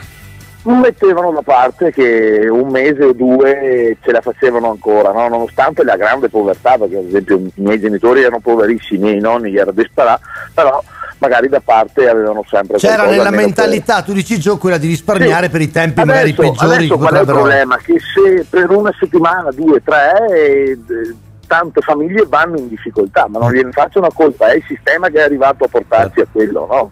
Quindi tu rischi di non Eh. avere i soldi, da, i soldi da fare la spesa e avere il televisore da 45 dopo- pollici in salotto senza neanche i Sì, soldi per no, pagare la bolletta. Infatti è una cosa che dovrete fare anche voi adesso come radio. Sì. Non è che eh, cioè, se Gio Formaggio oggi pe- eh, non ha più il lavoro, non ha più il reddito sto mese qua, non è che deve, deve vendere la casa per avere un aiuto di andare a fare la spesa. Bisogna eh, dimostrare qualcosa, però si, sta, si, sta veramente, si può veramente aiutare tante persone. Si può aiutare le persone. eh, Allora, allora ti, ti faccio sentire cioè, cosa che bisogna dice. vendere la casa Sì. per aver bisogno del buono alimentare. Certo, rimani- di vendere la certo, casa, certo. vai a prenderti il buono alimentare. Gio, Gio, rimani con noi perché noi ti facciamo sentire il- la visione del mondo che ha uno che eh, insomma, ha vari trascorsi nella sua vita professionale e anche contributiva. Contributiva, che è, Alberto, che è, dai. eh, Flavio Briatore. Flavio Briatore dice che è sbagliato dare i soldi come governo ai sindaci come te. Senti Flavio Briatore. Oggi bisogna garantire i posti di lavoro e la produttività usando il debito pubblico. Questa è la prima cosa che bisogna fare. Dobbiamo garantire liquidità alle aziende, dare un fondo alle aziende che corrisponde dal 20 al 30% del fatturato di un anno. Le aziende, Giletti, erano già tutte più o meno in difficoltà, con un 60% di tasse non c'era nessuna azienda così florida, parlo di medie e piccole aziende. Bisogna mettere un fondo, cioè in questo momento noi dobbiamo fare debito. La Germania, tutto il nord, la Germania, l'Olanda, l'Olanda è il paradiso fiscale dell'Europa. Se l'Europa è uguale, ma perché abbiamo un paradiso fiscale in Europa? Ho visto che Conte ha dato 300 o 400 milioni alla gente, ma a- lì alla gente bisogna darli con questi soldi, col telefonino, devi mandargliele alle famiglie, ma perché le devi mandare ai sindaci? Ci sono metà dei comuni che sono commissari- commissariati a sud dell'Italia, ma quando la riceve la gente che ha bisogno di mangiare domani, Giletti, c'è gente, gli autonomi, chi lavorava in nero, sono sempre esseri umani, non hanno più soldi perché non fanno più niente da, da mesi. Hai capito? Cioè Briatore mh, non vuole che il governo dia i soldi ai comuni come invece è stato promesso dal, dal governo di eh, Giuseppe Conte, perché non si fida dei sindaci. Cosa- Condivido un Eh, po', ah, un condividi, po' un po'. condividi. Sì, sì, sì, nel, nel senso sono convinto che, eh, come ha detto lui, uno stack manda il messaggino, si carica il telefono, no? Eh. però è, è molto difficile da arrivare a, a pioggia a chi veramente ha bisogno. Sì, ma poi se- senti ancora, senti ancora Briatore. condivido, no, Eh. condivido quello delle aziende, Sì. ma non, non condivido quello di non darli ai comuni. Senti, senti, senti Briatore sui, sui comuni. Allora a questo punto qui i soldi si mandano domani mattina col telefonino, una scheda che tu riesci a scaricare ai supermercati, non mandarli al sindaco. Sai quando arrivano questi soldi? Un mese, un mese e mezzo. Poi sta dal sindaco a vedere chi l'ha votato, ce l'avrà prima, chi non l'ha votato ce l'ha dopo. È uno scandalo. E 400 milioni per 8.000 comuni sono niente. Allora, 400 Sì, però tra le milioni. righe dice la rendere. 400 milioni per 8.000 comuni sono niente. Tu hai fatto il calcolo di quanto arriva dal bettone? Ma eh, sono 12-13 mila euro. Vabbè, che comunque non Ma è. io ti dico, con 12-13 mila euro, nel senso fa- faccio strada. Fai strada, quindi non è proprio Faccio un'elemosina come Sì, hanno perché, raccontato. perché scusa Gio, Ma no. spieghiamolo anche, il comune di Albettone non ha, cioè insomma, mediamente le persone non sono poverissime Eh, in senso. quanti- ecco. quanti abitanti ha? allora- quanti Eh, perché abitanti bisogna ha? anche capirsi di cosa stiamo parlando. Quanti, 2000, due- eh, sì. 2100. Ma quanti sono in stato di necessità? Tu li conoscerai persona per persona, Eh, poi quali sì, sono? Sì, sì, sì. E ci quelle sono- fami- quelle Ah, ma famiglie che ci sono sono- già famiglie protette. Eh, sono già famiglie, famiglie protette, nel- e quelle famiglie da- protette da tu con 12, 13, 14 mila euro più l'integrazione che ci mettete voi con il tuo stipendio, con quello degli assessori, con i gettoni dei consiglieri e un po' di conguaglio che hai fatto tu, insomma un po' di strada, un po' di mesi riesci a metterli a riparo poi dalla fame e dalle privazioni. No, eh, ti dico allora, eh, quando no, abbiamo fatto i conti ieri, ma Eh. ieri sembrava la task force della NASA, e uno era l'assessore chiamava il prete per capire quanti casi possono esserci. Eh. Il sindaco chiamava ma arrivano o non arrivano questi soldi, dobbiamo anticiparli, non dobbiamo anticiparli. Insomma, sembravamo una task force, non c'era il metro di distanza perché eravamo talmente in tanti che ragionavano su sta roba qua. Però ci state già sa che- lavorando, non è che passa un Sì, mese sì, come sì, dice Briatore guarda, e non è che tu, dai- tu i- i soldi li dai prima a quelli che ti hanno votato o li dai prima a quelli che sono in necessità? No, cosa c'entra? Nel senso, eh, lì c'è l'assistente sociale, ci sono, noi abbiamo incaricato eh, quella che segue già i servizi sociali, abbiamo detto è vent'anni che conosci l'evolversi della- delle criticità all'interno del comune, vai avanti tu a fare sta roba qua. Poi ho chiamato il prete e gli ho detto eh, Don, se per, caso, se per caso qualcuno viene qua a chiederti una mano, fai una segna- non voglio neanche saperlo, fai una segnalazione assieme alla dottoressa che segue questa roba qua e andate avanti, nel senso non, magari uno insomma può esserci, quello che voglio dire da questa radio è che non abbiate paura, non abbiate vergogna perché questo mese avete bisogno di una mano dal comune. Quelli lì sono soldi nostri pagati con le nostre tasse e quindi è giusto che adesso che siamo in difficoltà li usiamo. Quindi Bene. scusa, in conclusione Gio, è giusto che sia il primo cittadino, il sindaco, a gestire questo tipo di processo oppure Ma no? è- Sì, sì, è giusto, non è il sindaco che lo fa, è, è- è la macchina, ma eh, diciamo che i, citt- i primi cittadini, i sindaci, i comuni sono l'avamposto eh, più diretto che c'è eh, per quanto riguarda l'amministrazione di, di- Certo. delle Chiaro, chiaro. persone, insomma, Certo, dei certo, comuni, eccetera.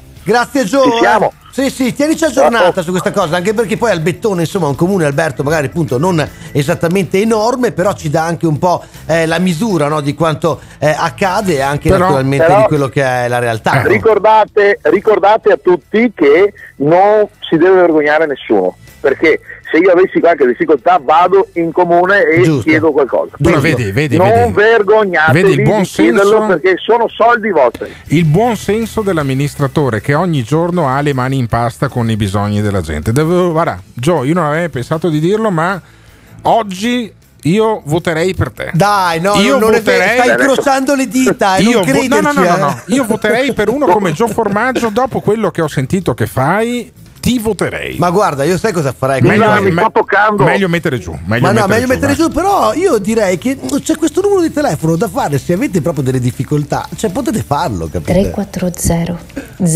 001 0022 e Gio Formaggio risponderà a qualunque vostra richiesta. 351 678 6611 ci stiamo chiedendo e naturalmente vi stiamo chiedendo ma la gestione di questi aiuti è giusto che passi eh, dalle amministrazioni pubbliche insomma dai comuni dai sindaci oppure secondo voi bisognerebbe fare d'amblè lo Stato dai soldi alle persone sul telefono come dice Briatore? 351 678 6611 This is the morning show. Mi fido di più di Gio Formaggio che di Briatore, Briatore mi sembra un po'... ma... Toccano i coglioni che arrivano solleciti da tutte le parti, dall'Enel Gas, dalla Veritas, da tutti, da tutti. Dove cazzo sono sti aiuti? Non ti piace quello che stai ascoltando? O cambi canale oppure ci puoi mandare un messaggio vocale al 351 678 6611. Non fuggire. Partecipa! No, secondo me dovrebbero togliere intanto gli oneri di sistema sulle bollette, tutte quelle tasse, le accise, anche sul carburante, tutte quelle spese accessorie, lo Stato le toglie. Punto. Gli aiuti servono fin- fino a un certo punto. Se lo Stato togliesse questo, o magari addirittura anche l'IVA per questo periodo, forse basterebbe questo, invece di dover dare l'elemosina via comune. forse elemosina, tagliare, aiuti, insomma non è mica semplice ehm, naturalmente gestire questa eh, situazione, bisogna vedere anche quali sono appunto naturalmente le risorse, le risorse economiche per riuscire appunto ad aiutare tutti quelli che ne hanno Eh bisogno. sì, perché questa chiusura delle aziende poi porterà degli strascichi pesantissimi. Per mesi, diciamo, lo per sappiamo, Anni, eh, per anni probabilmente eh, ci sono eh, alcune migliaia di persone che non lo sanno, ma hanno già perso il posto di lavoro. Cioè l'azienda per cui lavoravano, il locale dove facevano i, eh, i camerieri, non parliamo poi del comparto turistico, non riaprirà. E quindi eh, a quelle persone Il lì futuro prossimo bisogna cercare di certo. dare una risposta. Abbiamo appena sentito il consigliere regionale e sindaco di Albettone Gio Formaggio che la sua parte appare averla fatta piuttosto ampiamente e però c'è anche il rovescio della medaglia, c'è una, una voce di speranza che arriva da Nicola Porro, che è il credo vice direttore, comunque un giornalista di punta de Il Giornale, è anche uno che conduce un programma Su 5. uh, sulle reti Mediaset quando appunto non è malato come nelle ultime tre settimane e lui fa una striscia quotidiana su Facebook zuppa di porro che io non mi perdo ogni mattina e eh, Porro ieri raccontava che finalmente è libero sentiamolo Eccoci qua, cari amici. La malattia del coronavirus per me è iniziata all'inizio di marzo e adesso questo è il foglio, questo che cerco di inquadrarvi Sì, della ASL Roma lui, che 1 del Dipartimento di. Prevenzione che dopo due tamponi negativi, come la procedura e il protocollo, mi ha liberato perché Liberato. si comunica che il periodo di sorveglianza sanitaria eh, quarantena a cui è sottoposto è terminata il 28 marzo. Da questo momento in cui sono libero, insomma, un po' agli arresti domiciliari e No, libero dai, però di andare per la prima volta in un mese quasi a fare la spesa da solo. Dai Alberto, ma è fuorviante però sto messaggio della, della- della libertà vigilata, insomma. Vabbè, della- però almeno- almeno esci di che- casa. Sì, ma non è che c'aveva i gendarmi fuori dalla porta, ecco. Però sei uno che è in quarantena ed esce. E siccome lui era malato, rischia giustamente, anni, eh? giustamente rischia una sanzione penale piuttosto pesante. Però Adesso c'è il può- senso di responsabilità, voglio dire. Sì, delle e il persone, senso di no? responsabilità che Nicola Porro estrinseca anche su dando una prospettiva su quello che do- si dovrebbe fare per cercare poi di non eh, avere per le strade eh, centinaia, migliaia di persone che non sanno dove sbattere la testa. Sentiamo ancora Porro. Due o tre cose ve le voglio dire e poi dopo starò zitto riguardo a questo coronavirus. Per me eh, non è stata una passeggiata, eh, è passata dopo tanto tempo, però il primo pensiero ovviamente da uno che ce l'ha fatta è a quelle 10.000, 11.000 famiglie che invece hanno un loro caro, un parente, non è necessario giovane, anziano, medio, un essere umano che non ce l'ha fatta perché si è beccata la stessa mia malattia, ma per tanti motivi, a differenza mia, sono morti. Però questo eh, primo riconoscimento che noi dobbiamo avere nei confronti dei morti e dei 3.500 che sono oggi in terapia intensiva e forse altrettanti purtroppo che ci saranno nei prossimi mesi, insomma in questo numero incredibile di persone che non ce l'ha fatta essendosi preso una malattia che per me è fu- finita fortunatamente bene, per altre è finita ed è finita drammaticamente, Beh, però per la prima vera considerazione che bisogna fare è che oltre al virus che è una bruttissima bestia, bisogna veramente sconfiggere il panico. Il Bisogna panico. sconfiggere la nostra paura. Le paure, beh, insomma, quando ti trovi con 40 di febbre che ti dicono che hai il virus, eh, come nel suo caso del, eh, del Covid-19, insomma, è chiaro che uno non è che è proprio rilassato e dice, beh, passa la febbre, passa tutto. Sì, infatti Nicola Porro, che non ha mai avuto 40 di febbre, ma metteva le temperature tutti i giorni su Facebook, al massimo ha avuto 38, in 38 qualche maniera ha avuto. racconta della paura e racconta anche di come uscire da questa paura. Però la paura è quella tremenda sensazione che mi sembra che si stia diffondendo nella nostra società, per cui dei ragazzi di 20 anni temono il virus e statisticamente devono temerlo non in maniera così elevata, dovrebbero temere di più ad andare brilli in macchina e tantissima gente ha paura di, ehm, di questa malattia e accetta limitazioni alla propria libertà che oggi sono sacrosante ma domani potrebbero diventare prevaricatrici. Vedete, è tremendo quello che sto dicendo perché per uno che ce l'ha fatta ci sono tanti che non ce l'hanno fatta, diciamo per tanti che ce l'hanno fatta c'è qualcuno che non ce l'ha fatta, questa è la proporzione giusta, però se io un invito posso fare e, e dobbiamo fare è anche nel rispetto per chi non c'è più in questo momento è pensare che questa malattia si sconfigge, si sconfigge per l'80% dei casi addirittura senza ospedale e che il virus peggiore nella società è farsi paralizzare da questa malattia. La malattia è tremenda, ma la nostra paralisi può anche essere peggiore, Uh, anche nel rispetto porro. di chi non ce l'ha fatta. Eh sì, sì, però insomma un po' un'acrobatia quella stai facendo. Anche Zingaretti, caro Alberto, è guarito, lo ha dichiarato naturalmente alla stampa perché insomma Zingaretti, leader del Partito Democratico, aveva organizzato degli aperitivi e poi è finita come Sì, allora Nicola Zingaretti è interessante come fenomeno perché da quando è entrato in quarantena il partito, e quindi non parlava più con i media, il Partito Lo sapevo. Democratico Cioè, tu dici- guadagna un punto tu percentuale dici, alla non sta settimana. per dire una cattiveria, no? Pensavi, invece track. Secondo me, è più io, forte se di lui, fossi, cioè non ce la io, fa. se fossi iscritto al Partito Democratico, Alberto. desidererei che il segretario rimanesse in quarantena per altre settimane in maniera da far recuperare. Ma idea della democrazia crea- e della partecipazione Eh, hai, Alberto? Eh, in qualche maniera però è fattuale, eh, c'è poco da fare. Cioè, il, eh, il segretario del PD va in Tace, quarantena, tace. tace, e il Partito Democratico Decolla. guadagna punti. Ma è incredibile sta cosa qua, è incredibile. Quindi due buone notizie. Nicola Porro e eh, Nicola Zingaretti sono usciti dalla quarantena, sono guariti. I contagi in Veneto sono calati ultimi- negli ultimi giorni, c'è un trend che è eh, positivo, sono calati anche le persone che sono in terapia intensiva. Come diceva eh, Luca Zaia, se ascoltate me ne usciamo col sorriso, se non mi ascoltate Eh ne usciamo con le bare, come se fosse anche in grado di eh, decidere la vita e la morte delle Cammina persone. sulle acque, dicono però. Non lo so, adesso non, non- non mi spingerei con questi, eh, con questi paralleli che non fanno bene né a Zaia né, Né a Gesù, eh, alla religione. Certo, questo Eh, Bisogna anche essere rispettosi in questo questo momento è vero, qui.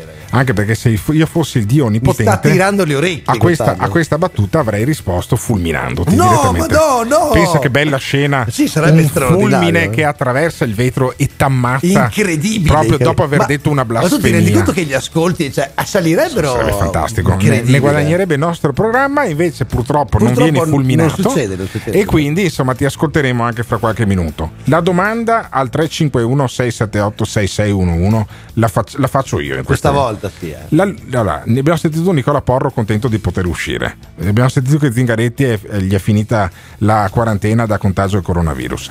Ma allora, il peggio è passato o il peggio inizia adesso? Perché io ho come l'impressione che il peggio inizia adesso, altro che la, la quarantena. E quando esci dalla quarantena e scopri di non avere più il posto di lavoro e scopri di avere il frigo vuoto, che iniziano i problemi. 351 678 6611 Il peggio è passato o deve ancora venire? This is the morning show.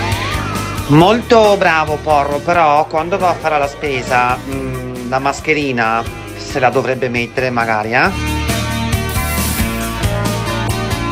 Il peggio deve ancora venire e tutto aggraverà sulle nostre spalle. Il popolo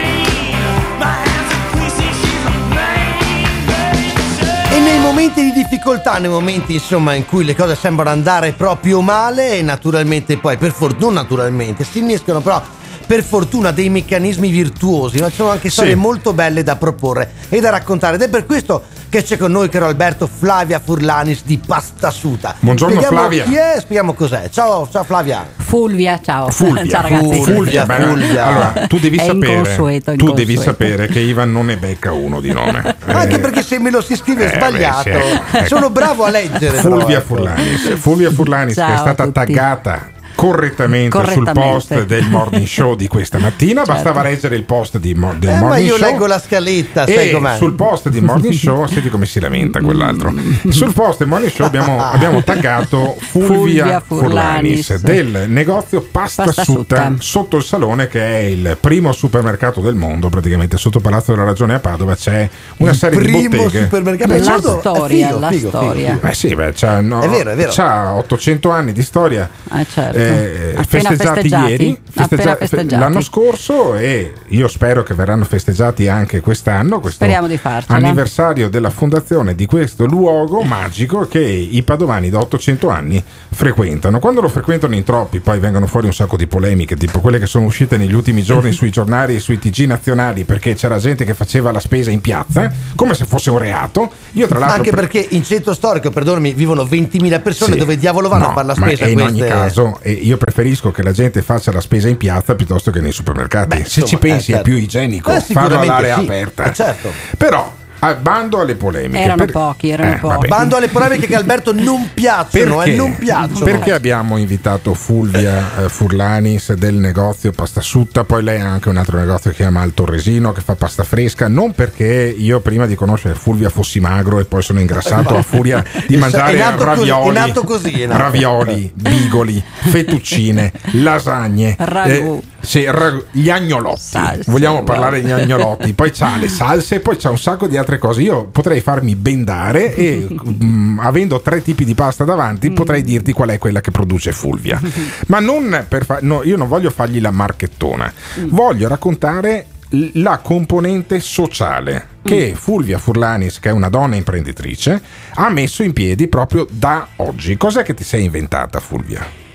Non avendo molto lavoro in questo periodo, ho pensato eh, facciamo qualcosa per dare una mano eh, per dare una mano a chi ne ha bisogno. Cosa posso fare io? Io faccio la pasta. Cosa Ah. posso, come posso non la vendo un granché in questo periodo Sì. e quindi la regaliamo. La regali, Ho cioè tu hai pensato di regalarla, di certo. tenere aperto il tuo eh, Certo, laboratorio, certo. che comunque lavora anche con la consegna a domicilio. Ora come ora stiamo facendo un po' di consegna a domicilio. perché i tuoi clienti comunque chiamano, Certo. vi cercano, è anche una soddisfazione anche da un punto di vista commerciale. sì, cioè, sì, i certo. tuoi clienti non si sono dimenticati di te. No. Allora, la prima settimana mangiano la pasta, quella là confezionata industriale. Sì. E dicono: "Mm, non è Però- esattamente come quella, Sì. quella della Fulvia. Dopo la prima settimana Sì. che hanno provato tutte le marche della pasta industriale, Sì, dicono Fulvia, per favore, Tornano. fammi qualche lasagna, un Tornano, po' della tua eh, insalata russa. tornano Esatto, all'originale. sì. E quindi si Quindi stanno facendo vivi i tuoi clienti che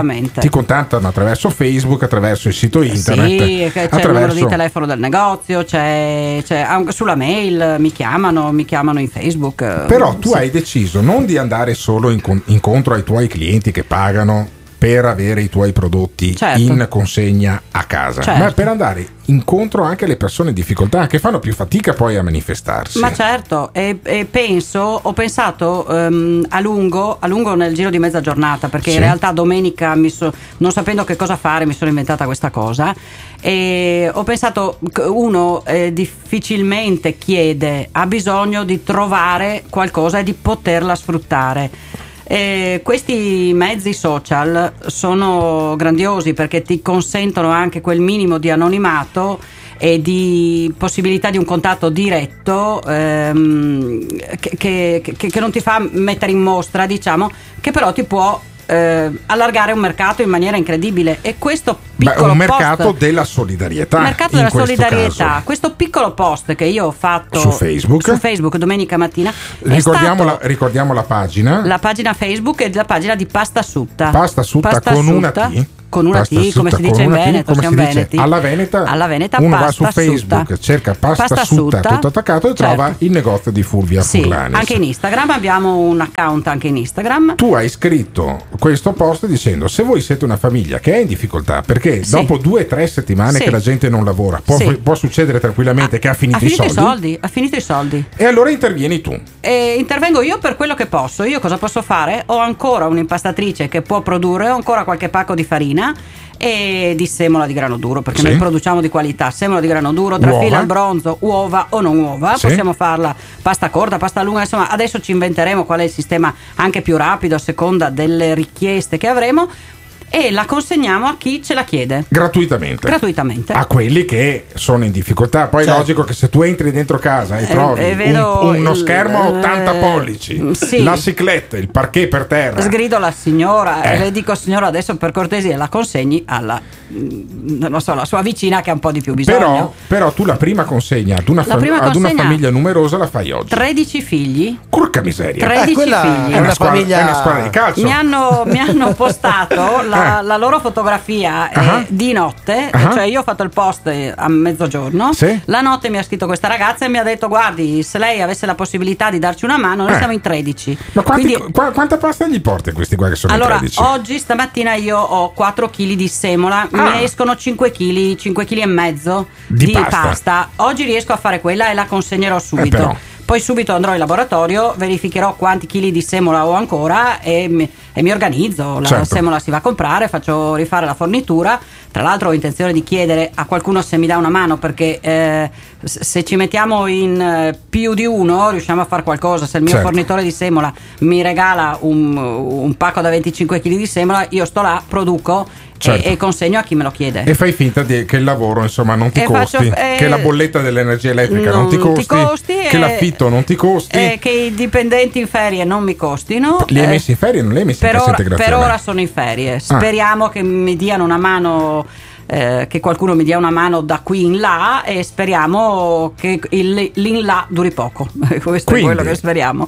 C'è questa pagina Facebook di questo negozio che si chiama Pasta Sutta, che oltre a vendere poi e fare le consegne a domicilio della propria pasta, che garantisco io è buonissima, Grazie. e beh, con tutta quella che ho mangiato negli ultimi mesi, in qualche maniera c'è anche, eh, si è ritagliato uno spazio per Sì. la solidarietà, per Sì. dare una mano alle persone che hanno magari pudore di domandare Certo. le cose, che invece attraverso Facebook possono Sì. avere un aiuto Faccio un piccolissimo appello, se posso, a qualcuno che ehm, abbia la possibilità possibilità di fare delle consegne. Ah. Perché mentre io impasto, magari qualcuno può andare a consegnare con le biciclette Certo. e eh, facciamo le cose più rapide. Quindi, insomma, se c'è qualcuno che vuole, una persona di buona volontà che vuole mettersi a disposizione di questo progetto qui, che è anche solidale, Eh, certo. basta che contatti Fulvia Furlanis, che è una delle negozianti del Sottosalone, che è questo posto fantastico sotto il Sì. Palazzo della Ragione, Sì. che vende pasta, la vende a quelli che possono pagarla, la regala a quelli che sono in difficoltà. Difficoltà di Io no, trovo una cosa fantastica.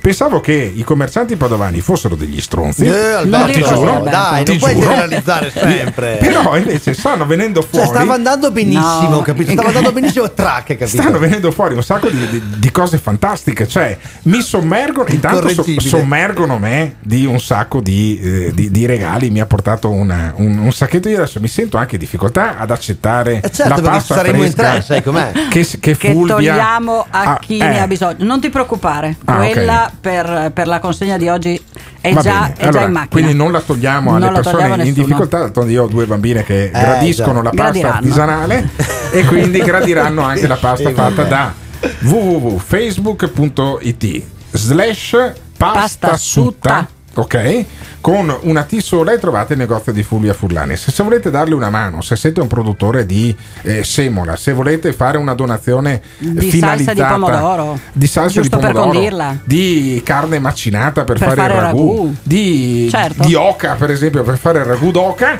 Bene, quello è l'indirizzo. Se siete in difficoltà, sapete che c'è una persona che un piatto di pasta cruda, che dopo ve la cucinate, a casa ve lo porta, ne porti 4 kg, 5 kg addirittura 5 in questa kg, famiglia. oggi 5 kg e mezzo. Porca miseria, Eh, 5 kg. devono mangiare in tanti. Sono in Sì, 13. eh, sono in Eh, 13, sono in effettivamente. 13, un paio di pasti li fanno. due, anche Assolutamente. Mm. Grazie mille Fulvia, grazie mille, complimenti per Se questa posso un bella istante iniziativa. solo Dimmi, dimmi, dimmi, dimmi. raccontarti della mia prossima iniziativa che non è ancora online, Ah, ma perché tu non ne fai una- sarà. una al colpo. Ma no, Ne no, fai ho due. tanto tempo Eh. per pensare adesso e quindi chiederò a tutti i miei clienti che sono clienti che hanno delle possibilità Sì. perché comprano un prodotto di qualità che ha un costo Certo. di qualità e chiederò ai miei clienti di darmi una mano acquistando dei buoni pasto Ah. da poter regalare a delle persone che loro sanno essere in difficoltà. Ah, i pasta bond praticamente. I pasta bond Eh. vorremmo fare. Cioè, No, tu fai. alle Allora, io vengo da te Sì. con 10 euro, compro Sì. un buono da 10 euro, di Euro. pasta. Sì. E poi Io te lo do persona. fisicamente in mano e Eh. tu lo regali a chi sai che ne ha bisogno. Ma la persona che è in difficoltà e poi sono 10,50 euro, cosa fai? La- eh, no, no, regalerò una parte. Ah. Devo ancora mettere in piedi l'iniziativa, Sì. ma una volta che la persona viene da me,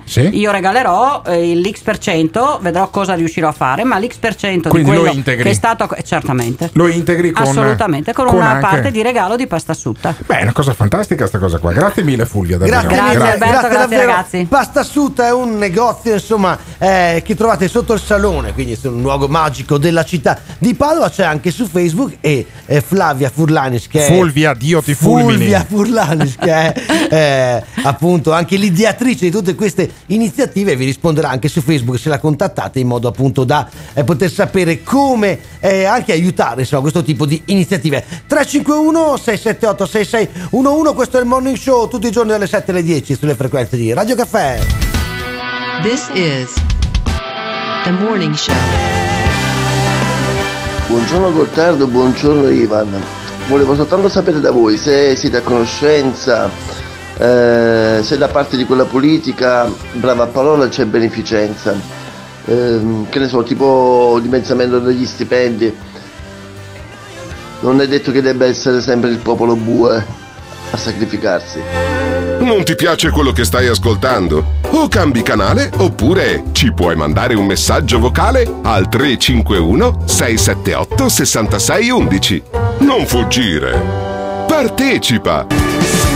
Un personaggio che ha fatto parlare di sé in questi giorni in maniera molto positiva da parte di tutti e trasversalmente è il leader albanese Edi Rama che ha fatto un eh, discorso annunciando degli aiuti all'Italia che ha commosso tanti ma a tanti invece li ha fatti non soltanto appunto eh, lacrimare un po' ma anche eh, riflettere no? sul ruolo appunto di certi paesi che non sono esattamente delle potenze caro Alberto l'Albania insomma non, la- non è insomma eh, non Noi sono gli Stati Uniti Noi ecco. abbiamo ricevuto il maggior numero di medici. È arrivato da Cuba e dall'Albania.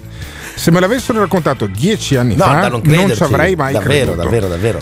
Il eh, premier Edi Rama, eh, che è un premier socialista Sì. della Repubblica Albanese, È una bella storia intrecciata con l'Italia. la racconteremo, la raccontiamo racconteremo un'altra volta. Il, ha fatto un discorso che va ascoltato, questo sì, in religioso silenzio. Anche perché, a differenza di Luigi Di Maio, che ha ricevuto la delegazione albanese e poi ha fatto un selfie video eh, sotto la turbina dell'aereo, il, pre- il presidente del consiglio albanese, persona intelligente, l'ha fatto in un giardino.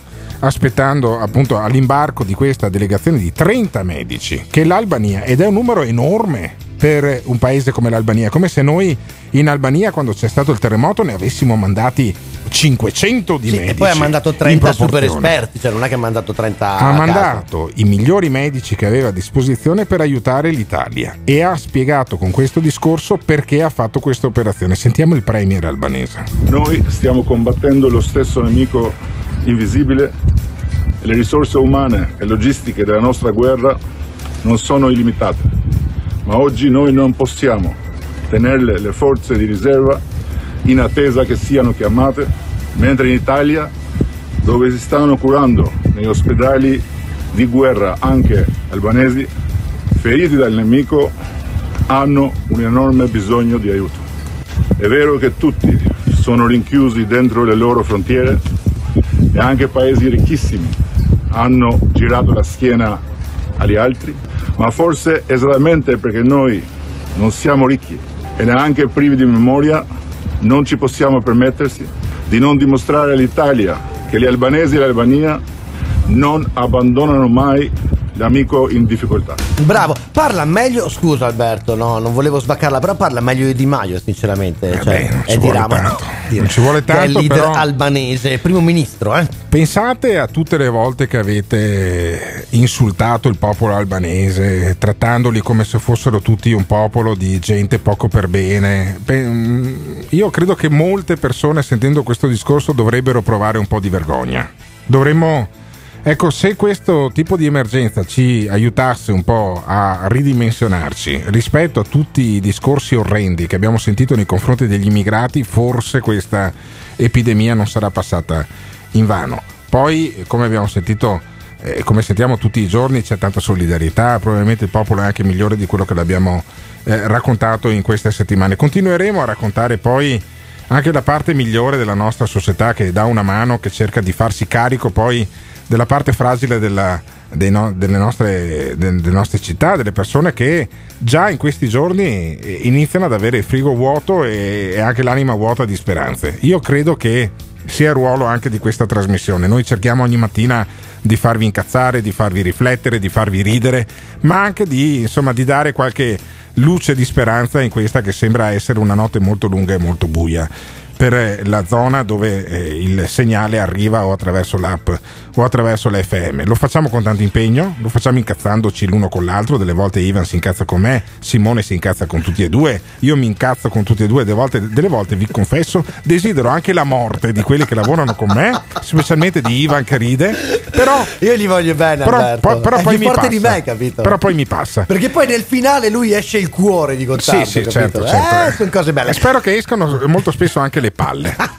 351 678 6611 siamo arrivati quasi alla fine eh? anzi noi siamo arrivati alla fine ma questo saluto qua e questo numero qua ve lo salvate così domani mattina siete super pronti anche se magari siete un po' rincoglioniti che sono le 7 e 5 perché noi cominciamo presto. Tra che potete subito interagire con noi. Trovate il podcast della trasmissione sul sito di Radio Caffè c'è l'applicazione per seguirci anche se appunto state sulla luna. E poi sì è una roba che mi piace tanto questa. Siamo su Spotify.